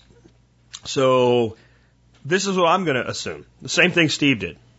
This trailer cannot be very large at all. We're talking a teardrop or a pop up or a short, like is in a 14 foot ultralight. This is not a big trailer. The only things in it that are probably high draw, and no matter what Steve or I do for you, you're not going to do this anyway, would be an electric coffee maker, uh, an air conditioner, um, or perhaps electric hot water. Okay? Most RVs are going to have a couple things all the time. Number one, they're going to have a bank of circuits that run off DC. They're going to have not AC plugs, but you're going to have lights that run on DC. Uh, your water pressure pump will generally run on DC. And uh, generally, you'll have propane. And your little stove is, I have never seen an electric stove in an RV. I've always seen propane. And the refrigerators almost always run on propane as well. In a little trailer, they may have given you one little propane tank. So I would get two. Two is one, one is none. And now you have a very large amount of propane available for you to be able to power quite a bit uh, of those other things. And the hot water function will almost always be in an RV either or. It can run on electricity, gas, or both. So now we've we've got that worked out without even touching the electricity. But now what we want is we want to be able to have our lights and maybe a small television and things like that. And we want to be able to use the power created by our car in order to make this work. So, how do we accomplish this? The first thing we're going to do is go out and get two of the biggest and best uh, good quality deep cycle marine batteries, or if you want to spend a little bit more money, two great big tough badass GC2s. And we're either going to hook up the 12 volt batteries in parallel, positive to positive, negative to negative, and we're just going to have more capacity, same voltage, or we're going to take um, our our GC2s and hook them up in series, so we make one big 12 volt battery out of them. Either way. Now we're going to have significant DC available to all of the things in the trailer that already run on DC, which will be almost every light in the trailer. So now we're handling the needs of our refrigeration and the needs of our heating our water with propane the way the thing was intended to do. And we're, especially when you don't have a plug in for it, and we're handling almost all our lighting needs off our batteries. Now you know what I'm going to say next. Now you get yourself the 800 watt inverter that Steve had and an extension cord and a battery charger. And you can dump energy then using the inverter and the battery charger with a controlled, intelligent charge into the big giant battery bank that you've built on your trailer and create reserve capacity for yourself by bringing those batteries up to a full, charge anytime that you want to. And then once they're at full charge, if you have some things that run on AC, don't even worry so much about having the AC run into the wiring harness of your trailer. Take an extension cord and disconnect your inverter from your car. Connect your inverter now to your battery bank on your RV. Run the extension cord into the RV and run your small TV set and other AC appliances with the battery bank that's available to you on your RV. If you're only doing very low draw things, if there's any 12 VDC cigarette lighter plug style things there, then you could just pop a little 150 watt inverter into that and run it that way. But if you're going to use a little bit higher draw out of that battery bank you've created for yourself, use the inverter and an AC power cord to bring it into your trailer. That's how I would do it. And I think that actually harnesses more of what's available with your RV already uh, when you've bought it because RVs are configured to both run on grid and off grid, and that's why they use propane for a lot of the hydro applications. How do you run your air conditioner like this? You don't. You just don't. Doesn't happen, not going to happen, too much energy. You want that? You need a generator with sufficient capacity to be able to do it. And even if you're not going to run your air conditioner and you're okay with that, and even though using your Honda to charge your battery bank will work, I would tell you to get yourself a nice little generator like the Honda E2000i. Uh, if you want to go high end or something like one of the Ryobis that are about 400, 500, 600 bucks. Uh, and that's plenty to run your battery charger. And just top off your batteries. And every time your batteries get down into that 60%, 70% level, top them off. And just understand the limitations of your system. The reason I would consider going with two GC2s is what Steve's taught me, that they'll probably handle the rough treatment bouncing down the road, the heat, the cold better than a couple deep cycle marine batteries. When I was an RV owner though, I used deep cycle marine batteries and they did work well for me. As an RV owner, here's something else that you should know. This is what, this is how batteries die. They're left alone and they're not used and they're not charged and they're not maintained. People bring their RV home, they put it away, they don't, you know, if you plug it in, it's not an intelligent charge that's going on with your battery. It just dumps energy into it until it's full. And whenever it's, it just dumps more energy in. The smart thing you could do is either set your RV in a place where it's, you know, like inside, if it's small and it can get into a garage, hook up directly to your batteries, that intelligent charger, and let it maintain your batteries for you. Or if that's not possible, when you bring your RV home, pull your batteries out, have a nice loving place for them inside a garage or inside a place where they're safe, and put them on a charger maintainer. Now with a couple inverters, you also have an indoor battery bank and you don't have to worry about going out to your RV and bringing them in or running power from your RV and how to get power back there. It just will make your batteries last so much longer as an RV owner. If you do not do that and you use your RV three or four times a year and it just sits there all other times, not plugged in, not hooked up, not maintained, you will buy new batteries for your RV every single year. Ask me how I know. So Steve, love to hear from you, man. How'd I do on that one? Let's take another call. Hey Jack, John in West Virginia, got a question for you. It's a, I need to know what I could do about controlling moisture in a basement in a grid down scenario. Uh, we've looked into salt and buckets. It actually does kind of work, but just want to know anything else you might have in mind. If you hear anything behind me here, I'm watching Red Dawn for the 10,000th time. It's on a continuous loop here at my house. I appreciate it, man. We'll see you.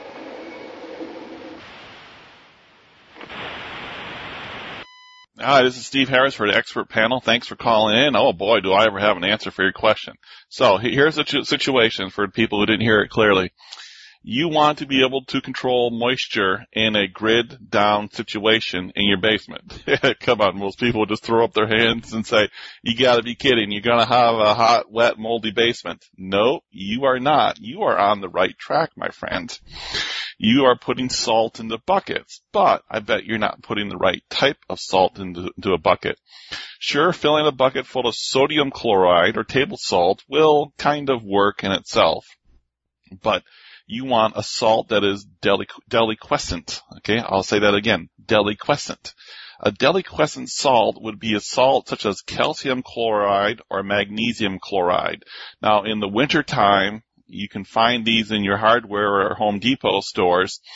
They're the bags of salt that generally cost around 15 or $18 for 50 pounds. And most easy for you to find will be calcium chloride. And it'll say on it pure calcium chloride. Don't get the ones that are a mixture of all the different salts. You want the pure calcium chloride. It'll come in flakes or it'll come in prills, which are little round balls. Uh, some of it might be from Dow Chemical, some of it might be from other companies. You'll find another salt, which is even better than calcium chloride. Calcium chloride is good enough, but there's one even better called magnesium chloride. And sometimes you can find bags of just pure magnesium chloride.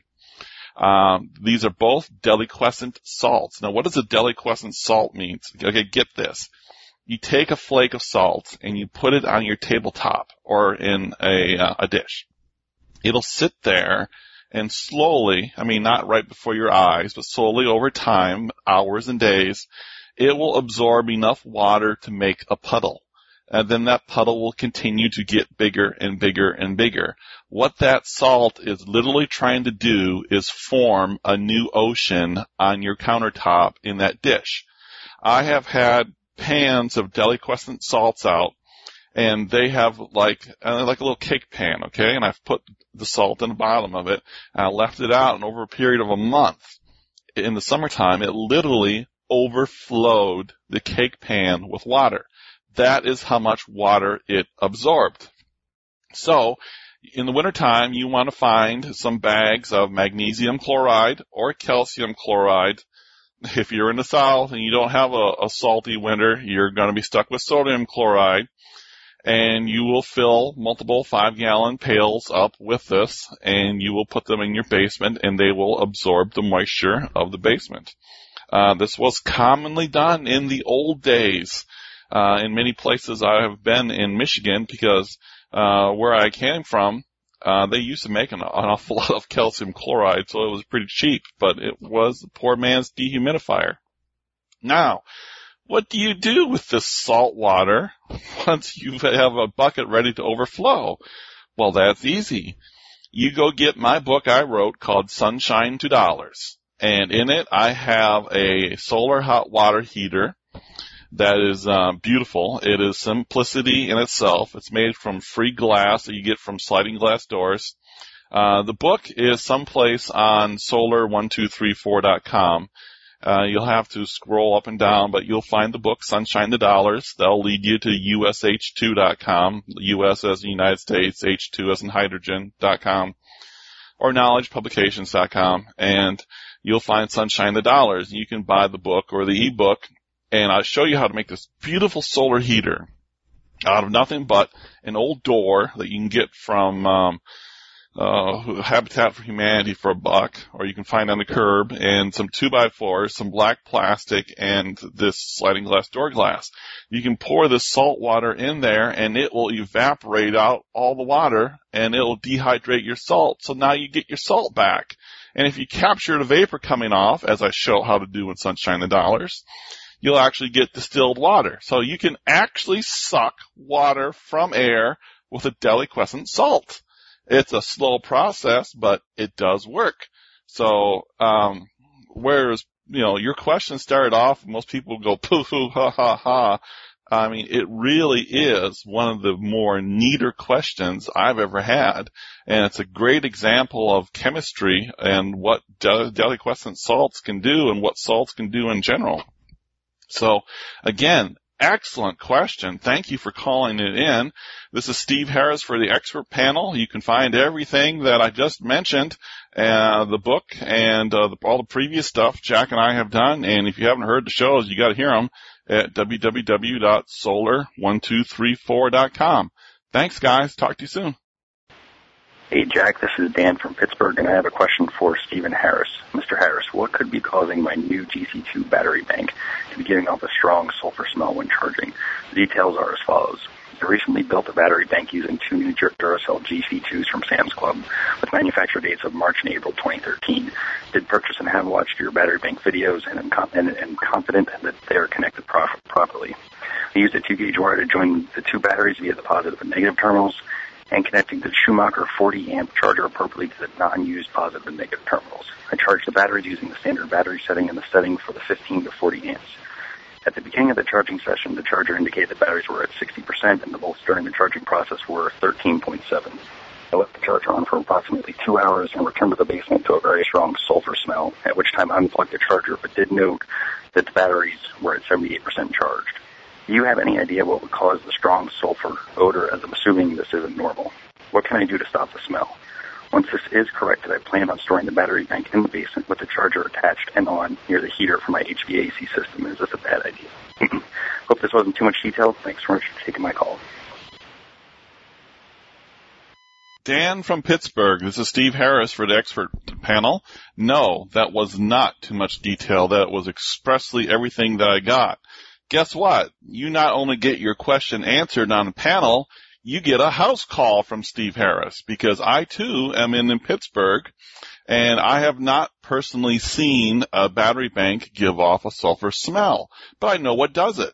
A bad cell. You have a shorted or a bad cell in one of your brand new Duracell GC2 batteries from Sam's Club. And that is what is causing it. In fact, if you leave the, uh, Schumacher on for more than 24 hours, what it'll do is it'll shut itself off after 24 hours because it can't put a charge into the battery because it's got a bad cell. So um, you need to get those batteries back to Sam's Club and tell them one of them is bad, or just tell them they're bad and you want two new replacements, and get two new ones from two different dates. There's date stickers on top, as you read to me. Get them from a, a different batch and uh, start from there. But first, uh, I want you to get in touch with me. My email is in the upper right-hand corner of solar1234.com. Put Dan from Pittsburgh in the subject line and tell me where you're at and I'm going to come over with my meters and the camera and I'm going to document some of this. So that is the situation with your battery bank. Sorry, you aren't doing anything wrong. You did everything 100% perfect by the letter, just as I outlined in my videos that you got. You did everything absolutely perfect. I don't think this is any fault of your own, but I want to document it so I can show it to everyone else. Dan, get in touch with me. Thank you again. This is Steve Harris for the expert panel. Everything Jack and I uh, have done is there for you to listen to with one tap at solar1234.com. And the battery bank video the gentleman uh, Dan is talking about is at battery1234.com. Hey, Jack. Um, this is Kevin. I'm a Washington Navy Yard survivor from the shooting that happened last week uh, when the shelter in place order was sent out. Um, I work in a secure space, which means no personal electronics, no phone, no radio, no weapons other than maybe a small pocket knife. Uh, in my desk, I already had like a, a, a local map, flashlight, a couple chem lights, uh, some protein bars, Motrin, Sterno. Um, Unfortunately, uh, since there's no radio, information was pretty sparse. I was able to figure out to um, dial into a local radio station where they had a live feed. I ended up putting that on a speakerphone, which helped everybody kind of keep in touch. The event lasted greater than eight, eight hours. Uh, there were a lot of people who had no breakfast or lunch because uh, the shooting started around breakfast time. There was a call that went out for food, so the protein bars were a good uh, idea. Um, and you know also some people have uh, medical issues if they don't eat. Um, just kind of throwing it out to you and the support brigade if there's uh, any good ideas for additional preps that could be done in an office environment that's very austere as far as as far as um, you know preps that you can bring into the building. Uh, turn it back to you. Thanks. Bye. Well, first of all, kudos to you for in that situation realizing that information was key and not just information for yourself and figuring out a way to get that information. I'm not sure how you call into a radio station and do that, but that was great. I think that leads me immediately to the concept that it would make sense to have people that you knew you could contact that would have access to information as part of your list, including if you couldn't get into this phone uh, thing or something to call, you know, let's say it was me and you called me and said, Jack, here's what's going on. And I said, you know what? And I just take my microphone over Skype and shove it up against the TV and turn on CNN or Fox News or whatever. So you're getting some information about what's going on. And, and I'm able to feed you information that way and do other things to get information. I would imagine your internet's pretty locked down too. And then that sucks because that would be one way that you could, you know, get information. You probably don't have a lot of access to, you know, internet news resources and things like that. So that's key. Um, you can't have any weaponry so the prep I would make would be: Is there anything you can bring in that could be used as a blunt implement that would be considered okay? Uh, and if not, and more to the point, I would go through that office and I would catalog every single thing that can be used to do the following things: one, to be a implement of uh, of fighting back, a weapon. A fire extinguisher has multiple ways it can be used to fight back. You can beat the shit out of somebody with it, and you can spray the shit out of somebody's face with it. So I would know where every fire, that's a good fire protocol anyway, but I would know, and I would have it committed to memory. I would know where every large object is. I would know where every uh, avenue of escape is, and I would document that. I would know where everything that you could barricade a situation is with. I would know the core competencies as far as physicality of all my office mates. Some of your office mates are going to be pretty dadgone useless, but you may have a few people working with you in this environment that are former, you know, military people with some level of combat training. And even if you don't want to talk, like if you, if you don't, now you can probably talk about this, right? Everybody, you know, we need to have a plan if this happens again. Oh yeah, yeah, we sure we do. I mean, you wouldn't have it, but people in your situation listening to this might, you know, try to bring that up and be told no. You can still know Just talk to your office workers. What'd you do before this? Were you ever in the military? Right? You were? Oh, what'd you do? Right? If the guy says, well, I was, you know, I was an infantryman or a military police officer or something like that, you know, anything is better than nothing. Army and Marines, if it's a non-combat MOS, I'm going to say Army and Marines, when you're a non-combat MOS, um, your basic combat training is superior to Navy and Air Force. I I mean, even for non-combat MOS, a non-combat person who spent time in the Army or the Marine Corps has a certain amount of, of legitimate combative training. Uh, so Army and Marines, definitely anybody inside of law enforcement, I would just catalog that. I would know who those people are. So if the shit starts to go wrong, you can immediately know this is my team. And if that team forms, then the other people that are maybe weaker members of that team will form around and become assets because you have a plan now. And that plan should be if you can get out, get out. If you can't because you're told not to, you, I think you better make a decision for yourself in any scenario when they're saying, well, you must stay put. If you really know that that's the wrong decision, I harken back to my video about the school shootings and keeping the children safe by putting them in a corner and turning out the lights so that they can be slaughtered. All right. Then you get out if you can. In this type of scenario, you're usually in closed off areas of buildings. There's not a lot of avenues of egress. You might be stuck. So then it's a shelter in place and prepare. Don't just shelter in place and wait. Shelter in place and prepare for whatever's going on to come to you in a very harsh, bad way and be prepared to respond. Food, I think you stock more. Uh, I think you start talking. I think that that makes sense. You, you, know, make sure there's there's plenty of food there, food and water. Um, there's so many things that I would say that you can't have. A police scanner, a, a, ham radio, you know, cell phone applications. All of these things you can't have in that environment put you at a disadvantage. It's all about communications. Um, and, and you, you don't have access to that information. So having multiple contacts you can immediately get in touch with. But that may be a problem too. There's some environments in these high, you know, high, uh, highly secure environments where you can't just dial out to a normal line.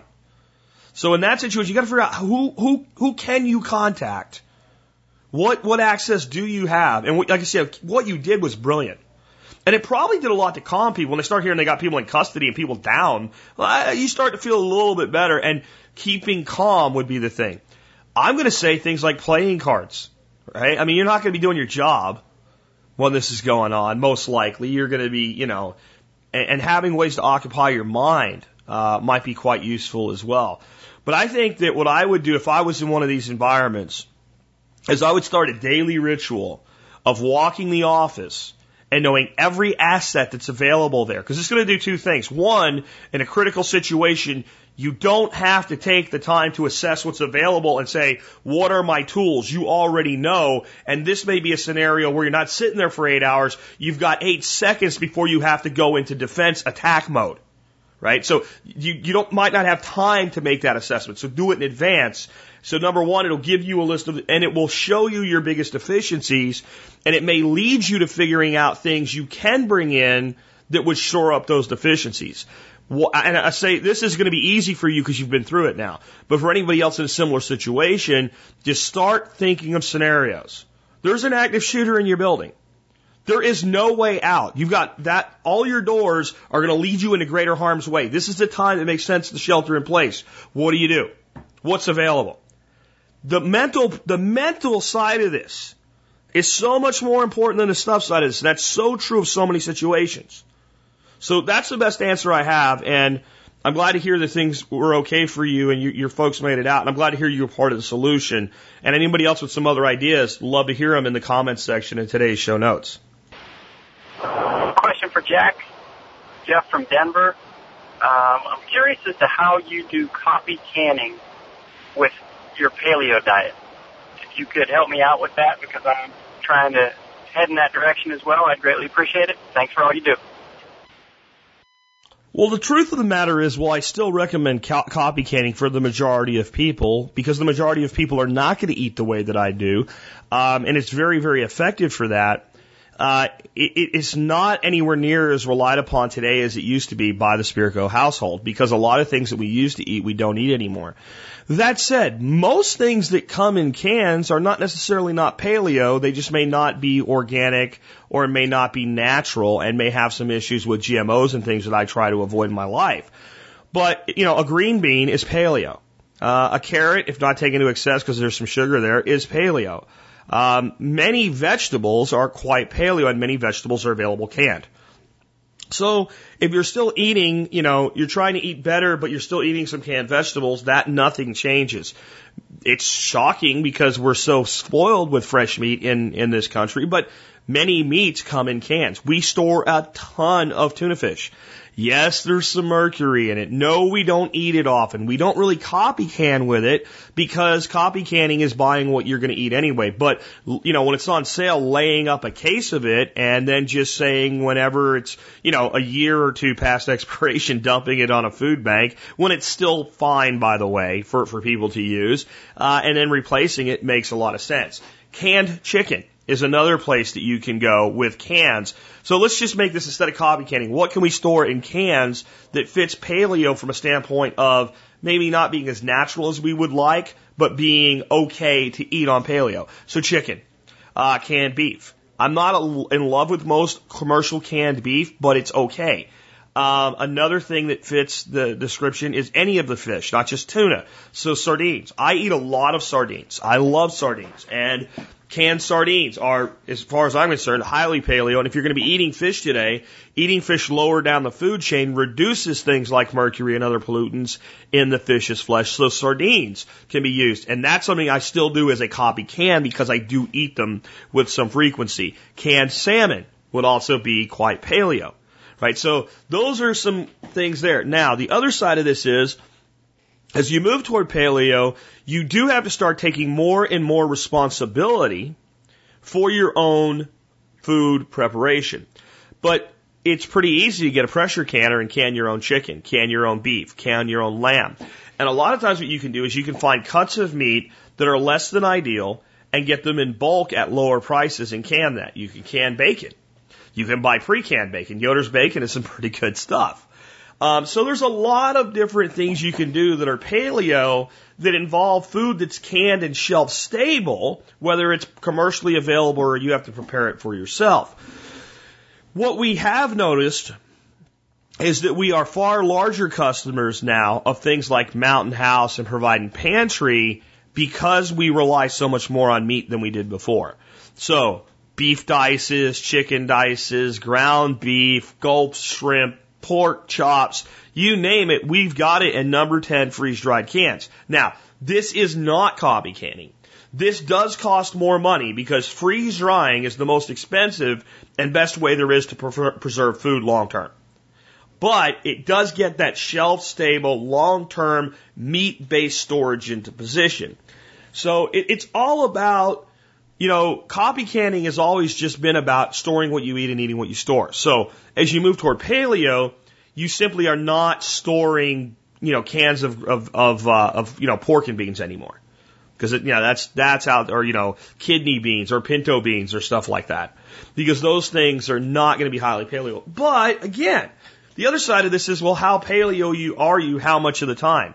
There's plenty of people that are paleo that say, well, yeah, but you know, I'm to do Mexican night every every other week, and when I do that, I'm to do some beans with it. You know, maybe some borracho beans or something like that, uh, with some bacon and all. And because it's a small serving, it's not really that big a deal, especially once I've got my health back. So if you're doing that, well, you can easily store what would be, you know, a year's worth of beans or two years worth of beans. And if you ever end up in a situation where you need food because of a grid down scenario, well then, you know, there's a point where you go, if it's food, I'll eat it. And just try to keep the quality up. So that's, that's kind of my approach in a nutshell to this now. And again, we do still store quite a bit of food that's not food that we generally eat anymore because it's inexpensive and easy to do. And if we have a situation where others are needing help from us, that's food for them.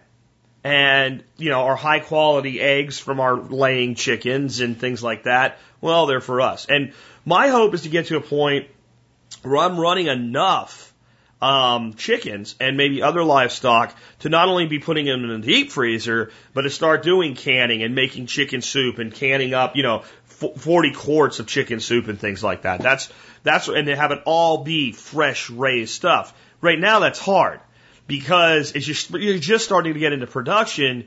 Man, you don't want to take a chicken that you could roast on the grill and turn it into chicken soup. But there's some other thoughts I have on that as well, and there'll be videos coming on it in the near future. But there you go. We've got all the rest of the questions today are for the council, but I will be back in between them uh, for additional commentary and thoughts. Jack Byron from North Carolina. My question is for Kerry Davis of Dark Angel Medical. Back when I was in the Corps in the late 90s, early 2000s, um, it was a big no-no for the use of tourniquets. And I know that has changed.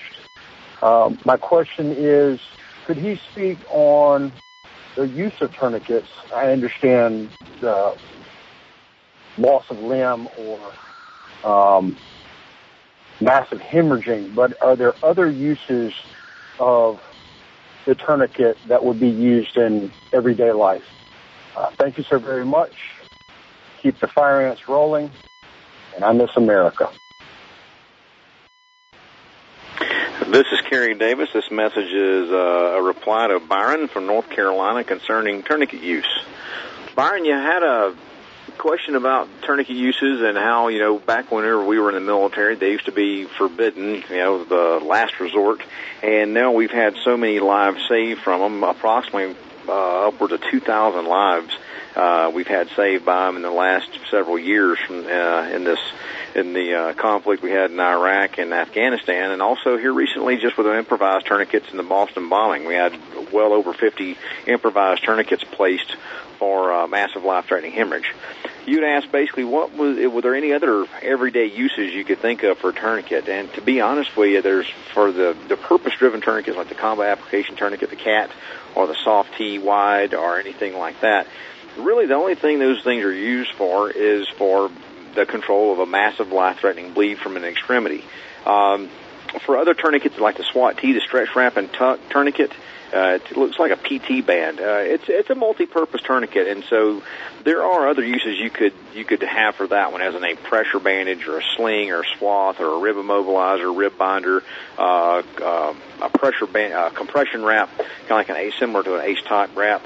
Uh, that one is very multi-purpose, but as far as just uh, if it's a straight up tourniquet, purpose-driven tourniquet, the only thing that that thing is really designed for is to stop a massive life-threatening hemorrhage. And when I say that is basically uh, if it's uh, whether it's from a vein or an artery, you know, blood belongs in the body, and so we want if it's if it's pouring out of the body, kind of like water out of a pitcher, we want to keep that blood in the body because the more blood we keep in the body, the greater our chances of survival. Um, hope that answers your question pretty well for you. If you have any questions, please feel free to give me an email at Kerry K E R R Y at darkangelmedical.com, or uh, you can always call back here and uh, shoot us another another uh, question, and uh, we'll get get it to you as soon as Jack uh, relays it. And uh, we appreciate you listening to Jack and uh, contacting us. And if you have any questions, please feel free to do so again. And uh, don't forget to send folks to our website www.darkangelmedical.com. You take care, you man. Take care, stay safe, and uh, great hearing from you. Out here. Hi, Jack. This is Mike from Pennsylvania. I have an expert panel question for Paul Wheaton and Ben Falk. Uh, what steps can you take to restore farmland that's conventionally been growing corn and soy for several years? Uh, a little background info. My parents just purchased eight acres of land in uh, southern Pennsylvania that's been conventionally farmed for many years. The soil is rock and clay. It's south facing. Uh, there's moderate to gentle slope. So uh, with that limited information, I'd like to hear what your uh, offers for blue sky budget would be, and also like to hear what you would uh, think would be the most important steps if money was a concern. Uh, Paul, good luck with the playing cards, and Ben, good luck with the new book. All right, thanks. Uh, I made a judgment call on this one to kick this one to Ben Falk. We've had Paul answer questions like this before.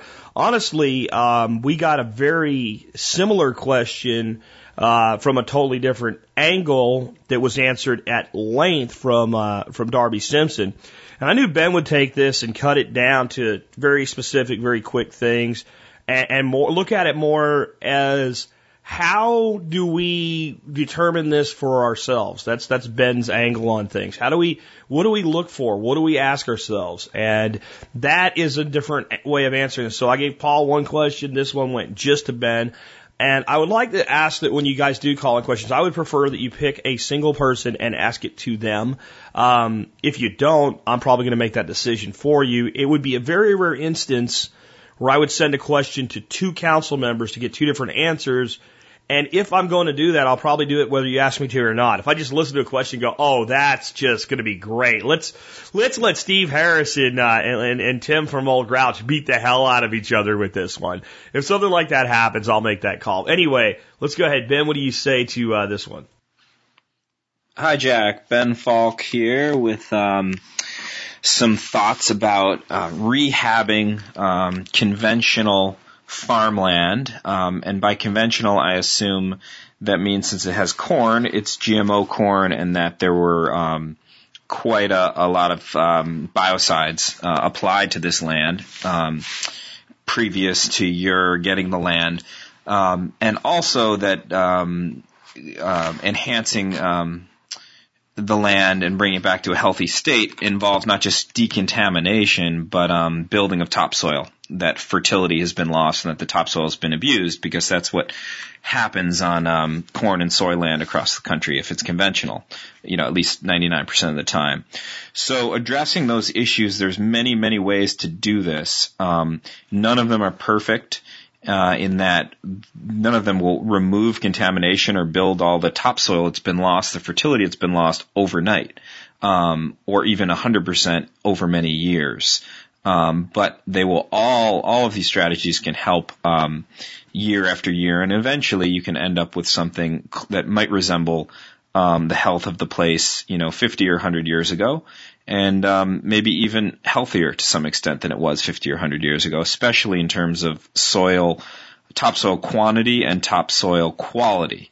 There is likely that there will be some residual toxins uh, for a very long time because many of these things are very persistent. Um, the primary strategy in this situation is to cycle nutrients and carbon as quickly as possible that's just uh, what permaculture is always trying to do. So we're trying to get as many plants growing in as many levels of the soil as possible.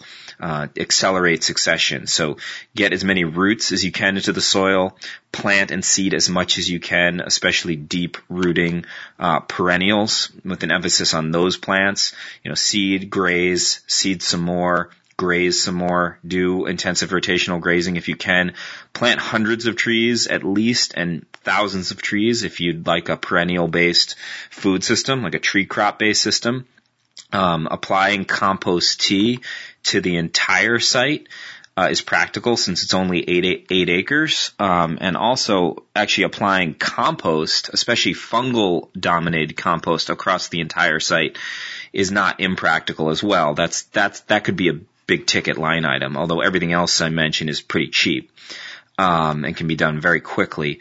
And in any high intensity areas that you plan to use, like if there's going to be a zone one, like a house site or future garden site, um, actually applying heavy uh, ap- applications of um, fungal inoculated wood chips. Um, there's a lot of specific um, fungi species that um, can break down um, different toxins very readily. You can uh, look into Paul Stamets' work and some other folks' work around urban agriculture. Um, uh, for what species they are. Winecap stropharia is a good one. Oyster mushroom is a good one. So you could actually apply five to ten yards or more of uh, inoculated wood chips around your future zone ones and do, um, you know, a sheet mulch spaghetti garden type of approach there. Uh, before vegetable gardening, ideally. And then I would start with a soil test as well, and I would test in an ongoing way across the site if there shows to be um, presence of toxins. All of the strategies I'm mentioning also build topsoil very rapidly. So decontamination and topsoil production are, uh, you know, one in the same process. So we always want to do both. Um, and the decontamination piece is an, a special challenge uh, that you have there in front of you. Look into Paul Stamets, as I mentioned, and um, decontamination of orchards, as well as a lot of urban agriculture decontamination strategies that people are working with. And um, good luck to you. There's uh, millions and millions of acres of this type of land that we need to uh, rehab and get in uh, functioning long-term healthy production. Like I said, I think we got two quite different answers to the same question, and both were very good answers. This is what I would like to add to it. If you take a piece of land that has been abused, and if you begin to infuse it with life, if you put livestock on it and begin to let them do their thing with rotational holistic grazing, if you start to plant a broad array of polycultures, if you stop abusing the land, if you shape the land with earthworks so that not only do you hydrate the soil, recharge the shallow aquifers, but you also put a halt to erosion. If you do all the things that we talk about doing with permaculture to a piece of land, unless it was literally, you know, obliterated with a nuclear bomb, nature will do most of the work for you. It's actually not as hard as we would be led to believe. The reason we think it is, is we know full well how bad what we're doing really is. And because we know full well how bad what we're doing really is, we have given it more power than it should have over us. We've looked at it and said, oh, once that's done, it is a catastrophe. And it is a catastrophe, but it's really only a catastrophe if we continue to do it. Rehabbing farmland isn't that difficult as long as we understand it's not going to be a one year process. Let's look at organic farming and the regulations around organic farming. Let's say you have a farm. It's been conventionally farmed up till now. And you want to become an organic certified farmer under USDA, which I don't actually love the USDA organic program at all. I have a lot of problems with it, but it's better than nothing. And it does a good job for some things in some ways and you want to become a USDA organic farmer. You have to farm under conventional organic farming practices for a period of four years. In that fifth year, you can then be certified fully organic. So that tells us that even there, we're looking at a four year remediation period. I think we can get a lot further, a lot faster by going beyond organic and going full on permaculture, but just accept that it's going to take some time. And this is why it's the perfect thing for people like us to do. The farmer will be bankrupt at the end of four years in many instances, especially on larger concerns. But when we can get 8 acres, 18 acres, 20 acres of a former commercial farm operation, we can take the time and do things the right way and take it into very highly productive layers, uh, levels quite quickly. The one thing I didn't hear Darby or Ben talk about, I know Ben does do a lot with Earthworks though, is Earthworks. I would tell you I think it's the single most important thing you can do to begin the remediation of a piece of land because it, it puts a halt or at least mitigates highly the erosion that's going on. Swales immediately put a halt to erosion. They, they, even when they're like spaced way out, they create these breaks in the flow of water during a downpour. And by doing that, they halt that all that soil just going away.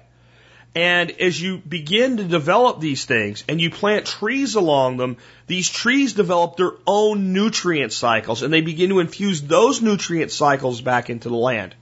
But the big takeaway is instead of worrying about how do I do it for the purpose of remediating the land, focus on how would I manage this land if it was just a barren, desolate, non-managed piece of land that had never been treated as a commercial property. Because the two ways are the same, and it's nature, not us, that eventually does the repair.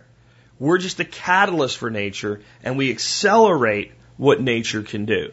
The last thing I would say is persistent herbicides, number one enemy is UV light. The, the thing that will speed up the breakdown of even things like amylophenethate that have half-lives of up to seven years is light. And any animal that will do severe soil disturbance will increase the ultralight exposure at the subsurface level. That would be things like chickens and cattle.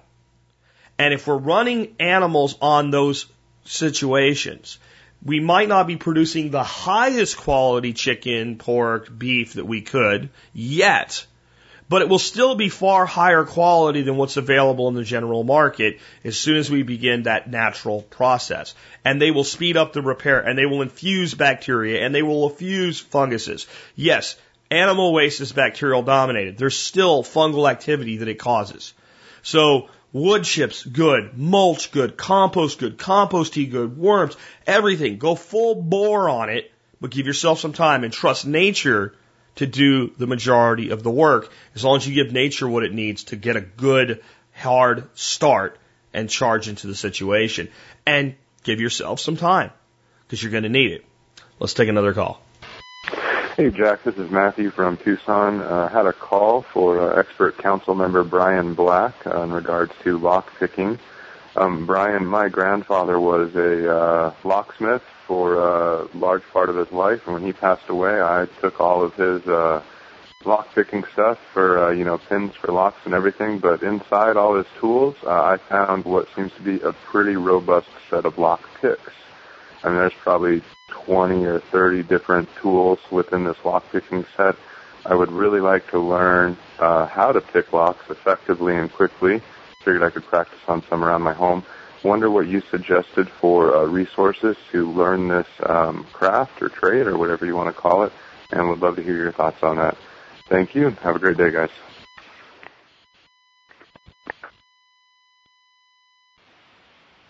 Hey TSP, this is Brian from ITS Tactical, and this message is for Matthew from Tucson. This is a reply um, from his comment on his grandfather being a locksmith and wanting some more information on how to learn about becoming uh, more savvy with lock picks and learning how to use them.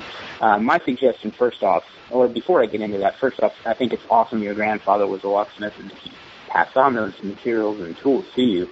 Um, you've probably got quite an array of, of different tools at your disposal. One of the best things you can do is uh, to learn how to lockpick is to take apart some regular household locks, such as a, a standard pin and tumbler lock. Uh, what you can do is remove a few of the pins out of there, thereby uh, making only one or two pins left available within the lock. Um, it, they're fairly self-explanatory on how to open those up, but um, we do have a lot of resources and articles on itstactical.com to to help you learn how to do that. Um, I'll make sure I give Jack some links that he can post in, along with my response on the website on some resources of where you can go to learn more about those. Um, one thing that we've always advocated on the site is is learning locksmithing not for obviously a nefarious purpose, but for practical applications and really self-sufficiency. There's no reason to call a hundred dollar an hour locksmith to get back into your house when you can do it yourself with uh, some common, even household tools. I mean, we even have an article on how to get into a standard pin and tumbler lock that you'll find in your house with a, a paper clip. So um, I'll make sure Jack gets those resources, and hopefully this uh, helped you out a little bit. And congratulations on uh, getting into the world of lockpicking, and hope this helps you out. Thanks.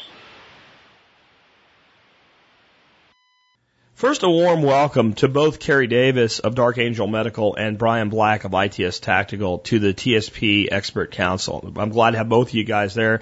And for me to have Brian on this is, is kind of a, a great thing for me because Brian is a close personal friend of mine. In fact, uh, his wife and Kelly are close personal friends of both myself and Dorothy. And uh, to be able to work with him this way is great because whenever you can really work with friends in a way that works for both of you, it's awesome. So Brian, thanks for being here and being part of this. Let me add something to this. Number one, I think that um, the links that Brian provided were great. Two are to specific articles, and one is just to basically everything on ITS Tactical about lock and lock picking. Um, there probably isn't a better source of free information you can get out there than ITS Tactical when it comes to this subject. It's awesome how much Brian's put into it. He also has some locks in his shop you can check out that are like cutaway locks, so you can actually see the inside of the lock while you're learning how to deal with it, which is great. Something he didn't mention, and he may have his reasons for doing this, but I can do it, um, is he does have a four piece tool set on his site it's made by Bogota, the titanium flats four piece tool set, and it is a a set of uh, of tools that can be used for picking locks. And uh, I have a very similar set called the Bogota Entry Tool Set, which is only two tools, a rake and uh, a single pick, and both of them can be used for a tensioning wrench. Um, these are available for sale at ITS Tactical. Uh, I have the entry set, and I'll put links to both of these in the show notes uh, for you guys so you can see these tools. And the entry set is just a two piece little set that I keep in my wallet. And uh, I was amazed the first time I got a set of these. I got them from Brian, and I locked the door that went into my my garage. And I did the, what he shows how to do in his videos, put tension and started using the rake on the lock. It took me about probably two and a half minutes to have the lock turn like magic and just open up. And then I kind of got a feel for it. It got to where, you know, I'm standing there telling my wife, watch this. And in like 15 seconds, I could get in a basic Kwikset door lock. And I'm not great at this. I haven't put as much practice into this as I, as I, I, I you know, have to, uh, or I should. Uh, but it's actually not as hard as you would believe. And some locks are more difficult than others. And Brian's kind of an expert on it and knows these different locks and certain locks have to be picked like, you know, individually one at a time. But most of the common locks that we would use in our homes that we lock ourselves out of are actually pretty easy. And there's two things that, you know, Brian's taught me about this. And number one is, since it's not that hard, you might as well learn how to do it so that you can avoid things like calling a locksmith. And I got to the point where I don't need a locksmith. I did need Brian one time for a lock for a hitch on my truck. It was a very small lock, and it was something that was just beyond my ability. He came over, and it took him about 20 minutes uh, to get it off the truck, but he was able to do it. Um, so it's all it's like any skill. The more you practice, the better you get. So I, I think it makes a lot of sense to learn. Now, the last thing, there are states where the mere possession of these by anybody other than a locksmith, especially on your person, not in your home, is considered a crime. You need to determine that for yourself. There are states where the possession of them, the use of them for anything other than illegal activity is considered like what it should be. We don't care. But you need to know for yourself what the laws are in your state. And there's a third type of state, and this is an important thing to be aware of.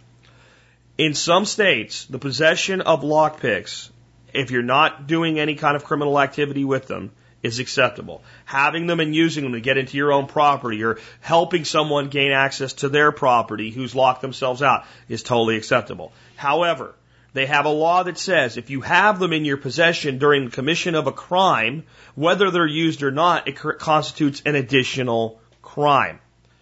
This seems to make sense. It would be like possession of a gun being legal, but possession of a gun during a crime making the crime an aggravated circumstance. Yeah, yeah. But this is what we have to think about in the society we live in today. Let's say you're the type of person that if you see law enforcement doing something they're not supposed to be doing, you're going to videotape them. Let's say they tell you to stop and you tell them to piss off the way you probably should because they have no right to tell you that. Let's say that they decide to arrest you, not for videotaping them, unless you live in one of these places where they've passed laws that kind of sort of do make it illegal in ways that haven't been fully challenged yet, but a place where it's totally legal. And they just say, well, we, uh, we, we, we charge you with resisting arrest. That's the cop out for bad cops. And I'm going to say this again. Any police officer who's ever arrested anybody under a charge of resisting arrest with no other charges, you're an oath breaker and you shouldn't be an officer.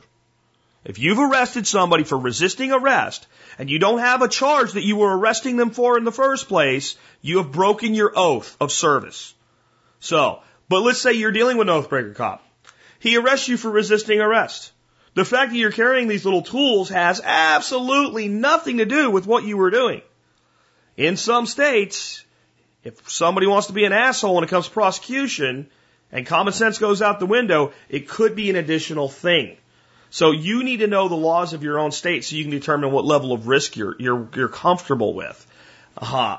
And the other thing you can do with being able to make your own lock picks is carry the raw materials and the tools you need to convert them so they only become lock picks at the time that you use them, which Brian Site can help you with as well.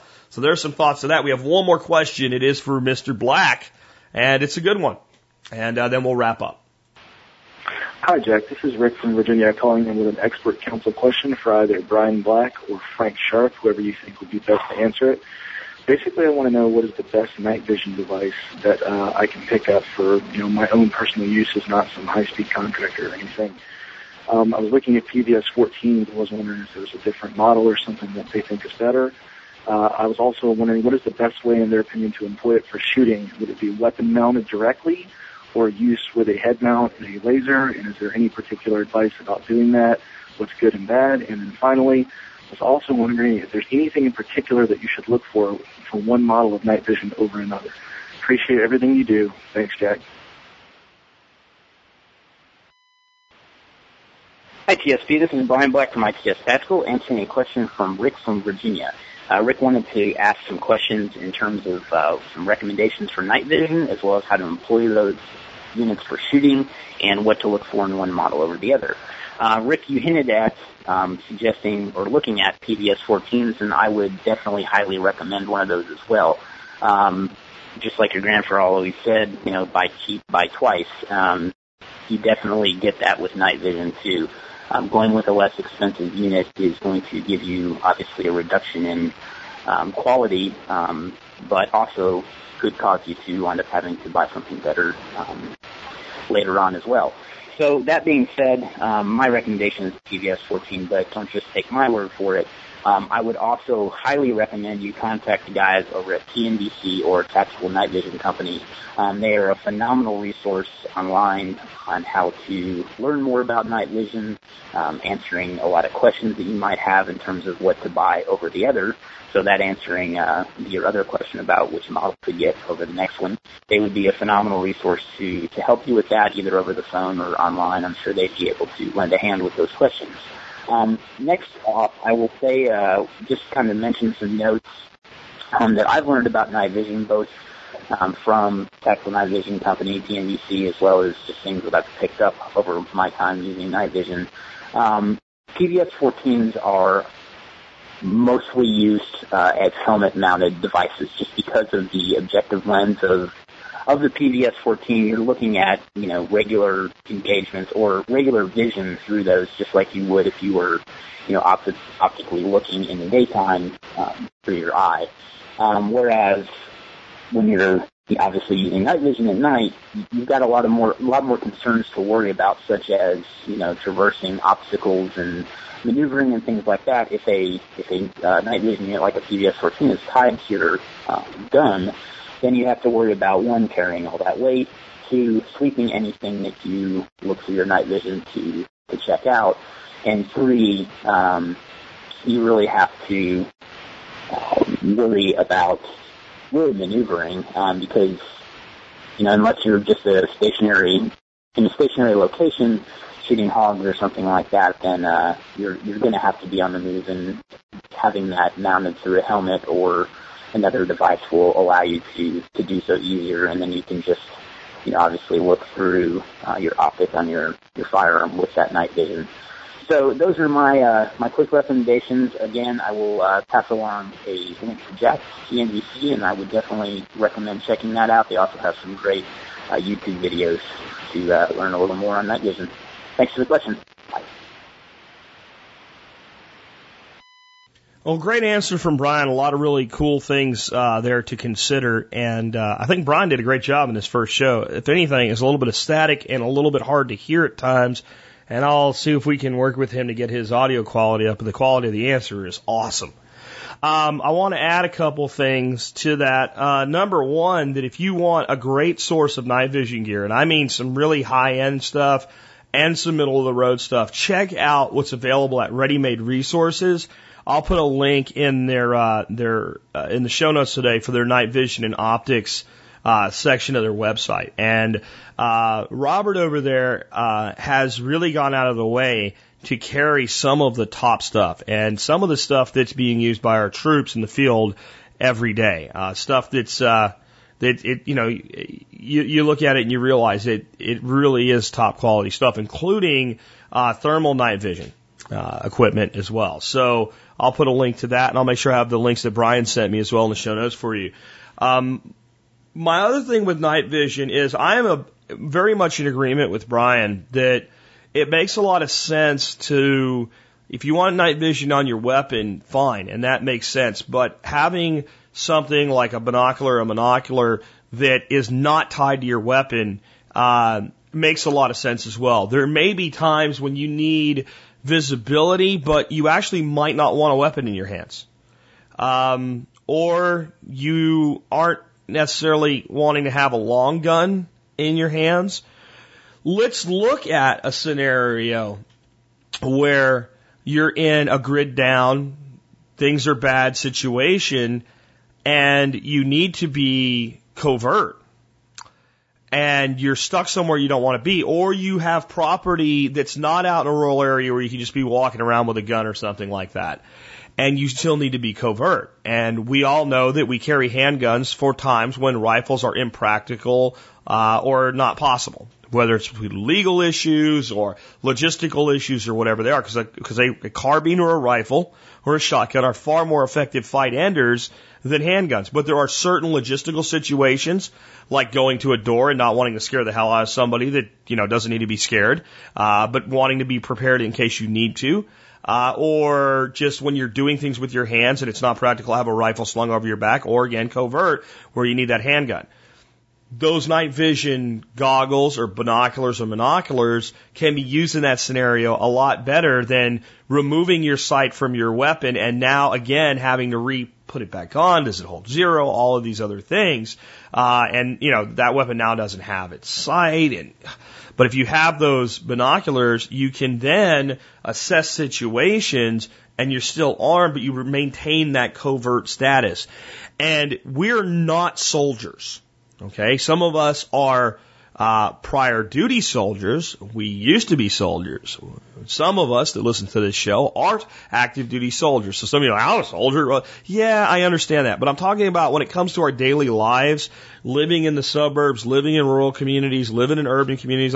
We're not soldiers. We're civilians once we've entered that part of our life. Because if you're in the military, well, you have equipment provided to you. And if you need additional equipment, you know what you need. The need dictates it. But for us as civilians, we're not necessarily concerned with sniping a guy at 200 meters in the dark. What we're concerned about what the hell's going on out there and how do I defend my position or when do I know I need to 86 the AO or get the hell out of Dodge for those that don't speak that lingo, all right? Or leave, depart, get away, all right? So to me, I think that for a lot of people, it would make sense for that first piece of gear to be a standalone piece of gear. I think for the civilian, it's more flexible. It can also be more affordable because you're only looking for a device that allows you to see, not adding in the component of having to be a sight and having to be accurate. So it can be certainly more affordable as well. What about cheap ass kids toys night vision stuff? Because people have asked me about that. And some of it's pretty cheap and it actually works. I wouldn't want to bet my life on it, but it was a choice between having that and having nothing. Uh, I would, I would take it. And let me say one more thing about night vision. Night vision works by gathering the light that is available, whether you realize it's there or not. It, it, it doesn't work in total darkness. If there were no light at all, it wouldn't work. That tells us there's generally some light available. So all but the darkest situations, do you know what will give you visibility? Low power, regular binoculars will often give you visibility when you wouldn't have it otherwise. So a fallback to night vision for those of us that don't have the budgets for it is a good quality pair, high quality glass like Zeiss or Leupold or somebody like that, binoculars in the range of four to six power. You would be surprised what you can see in relative darkness, not pitch black in the jungle, no stars, no moon, you know, uh, total darkness. Yeah, then you need NVGs. You, you got to have that level of capability. But if you have a, a pair of low power binoculars, go out some night when you got, you know, a quarter moon, uh, when you got some ambient light around and things like that, and look where you can't see. Put those binoculars up and you might be surprised. Why do I point that out? Does that mean that binoculars are a replacement for night vision? No, I point that out because of what's so important that we keep saying here at TSP. It's not just what you have, it's what you know that matters. It's what you put your mind and your heart that matters when it comes to surviving. The fact that you know that tool can work in that environment may lead you to a point where you don't have any other option and you thought there's no way I can tell what's going on out there. And then what happens? Then you take yourself into a situation not knowing what you're dealing with And you can either get hurt or hurt somebody that wasn't doing anything wrong, or you can sit back and try that tool and find out, hey, I see somebody out there, this is what they're doing, but this isn't worth risking life and limb over. This is a 911 call, or this is an impending doom that I need to head off, or this is a situation so dangerous we need to get out of here. It would be best if you had good quality night vision for that. But use the equipment that you have for these scenarios. So tonight, if you have low power binoculars, and 10s and 12s aren't good for this because the field of vision's too narrow at the distance you can see in the dark. Get yourself your fours or your sixes. Go out in the dark and figure out what you can and what you can't see. Because long before you have the budget to buy that high quality night vision, you might need the capability. It would be good to know what you have that can fill in as a stopgap during that time.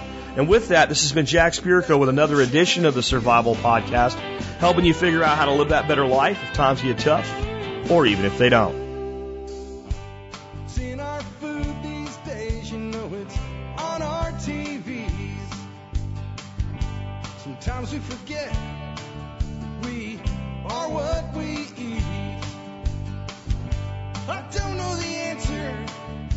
Like there's nothing I can do. It's the price we pay, I guess, when we follow all the rules. There's a better way to do this. Let me show you a better way.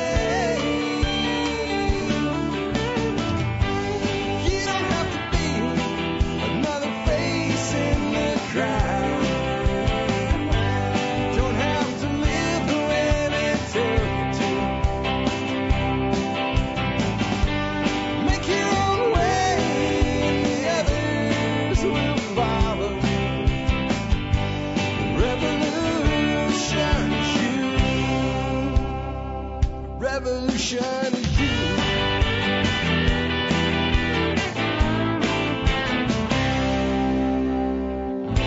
Someday we'll realize our children just can't pay. Nobody up there cares.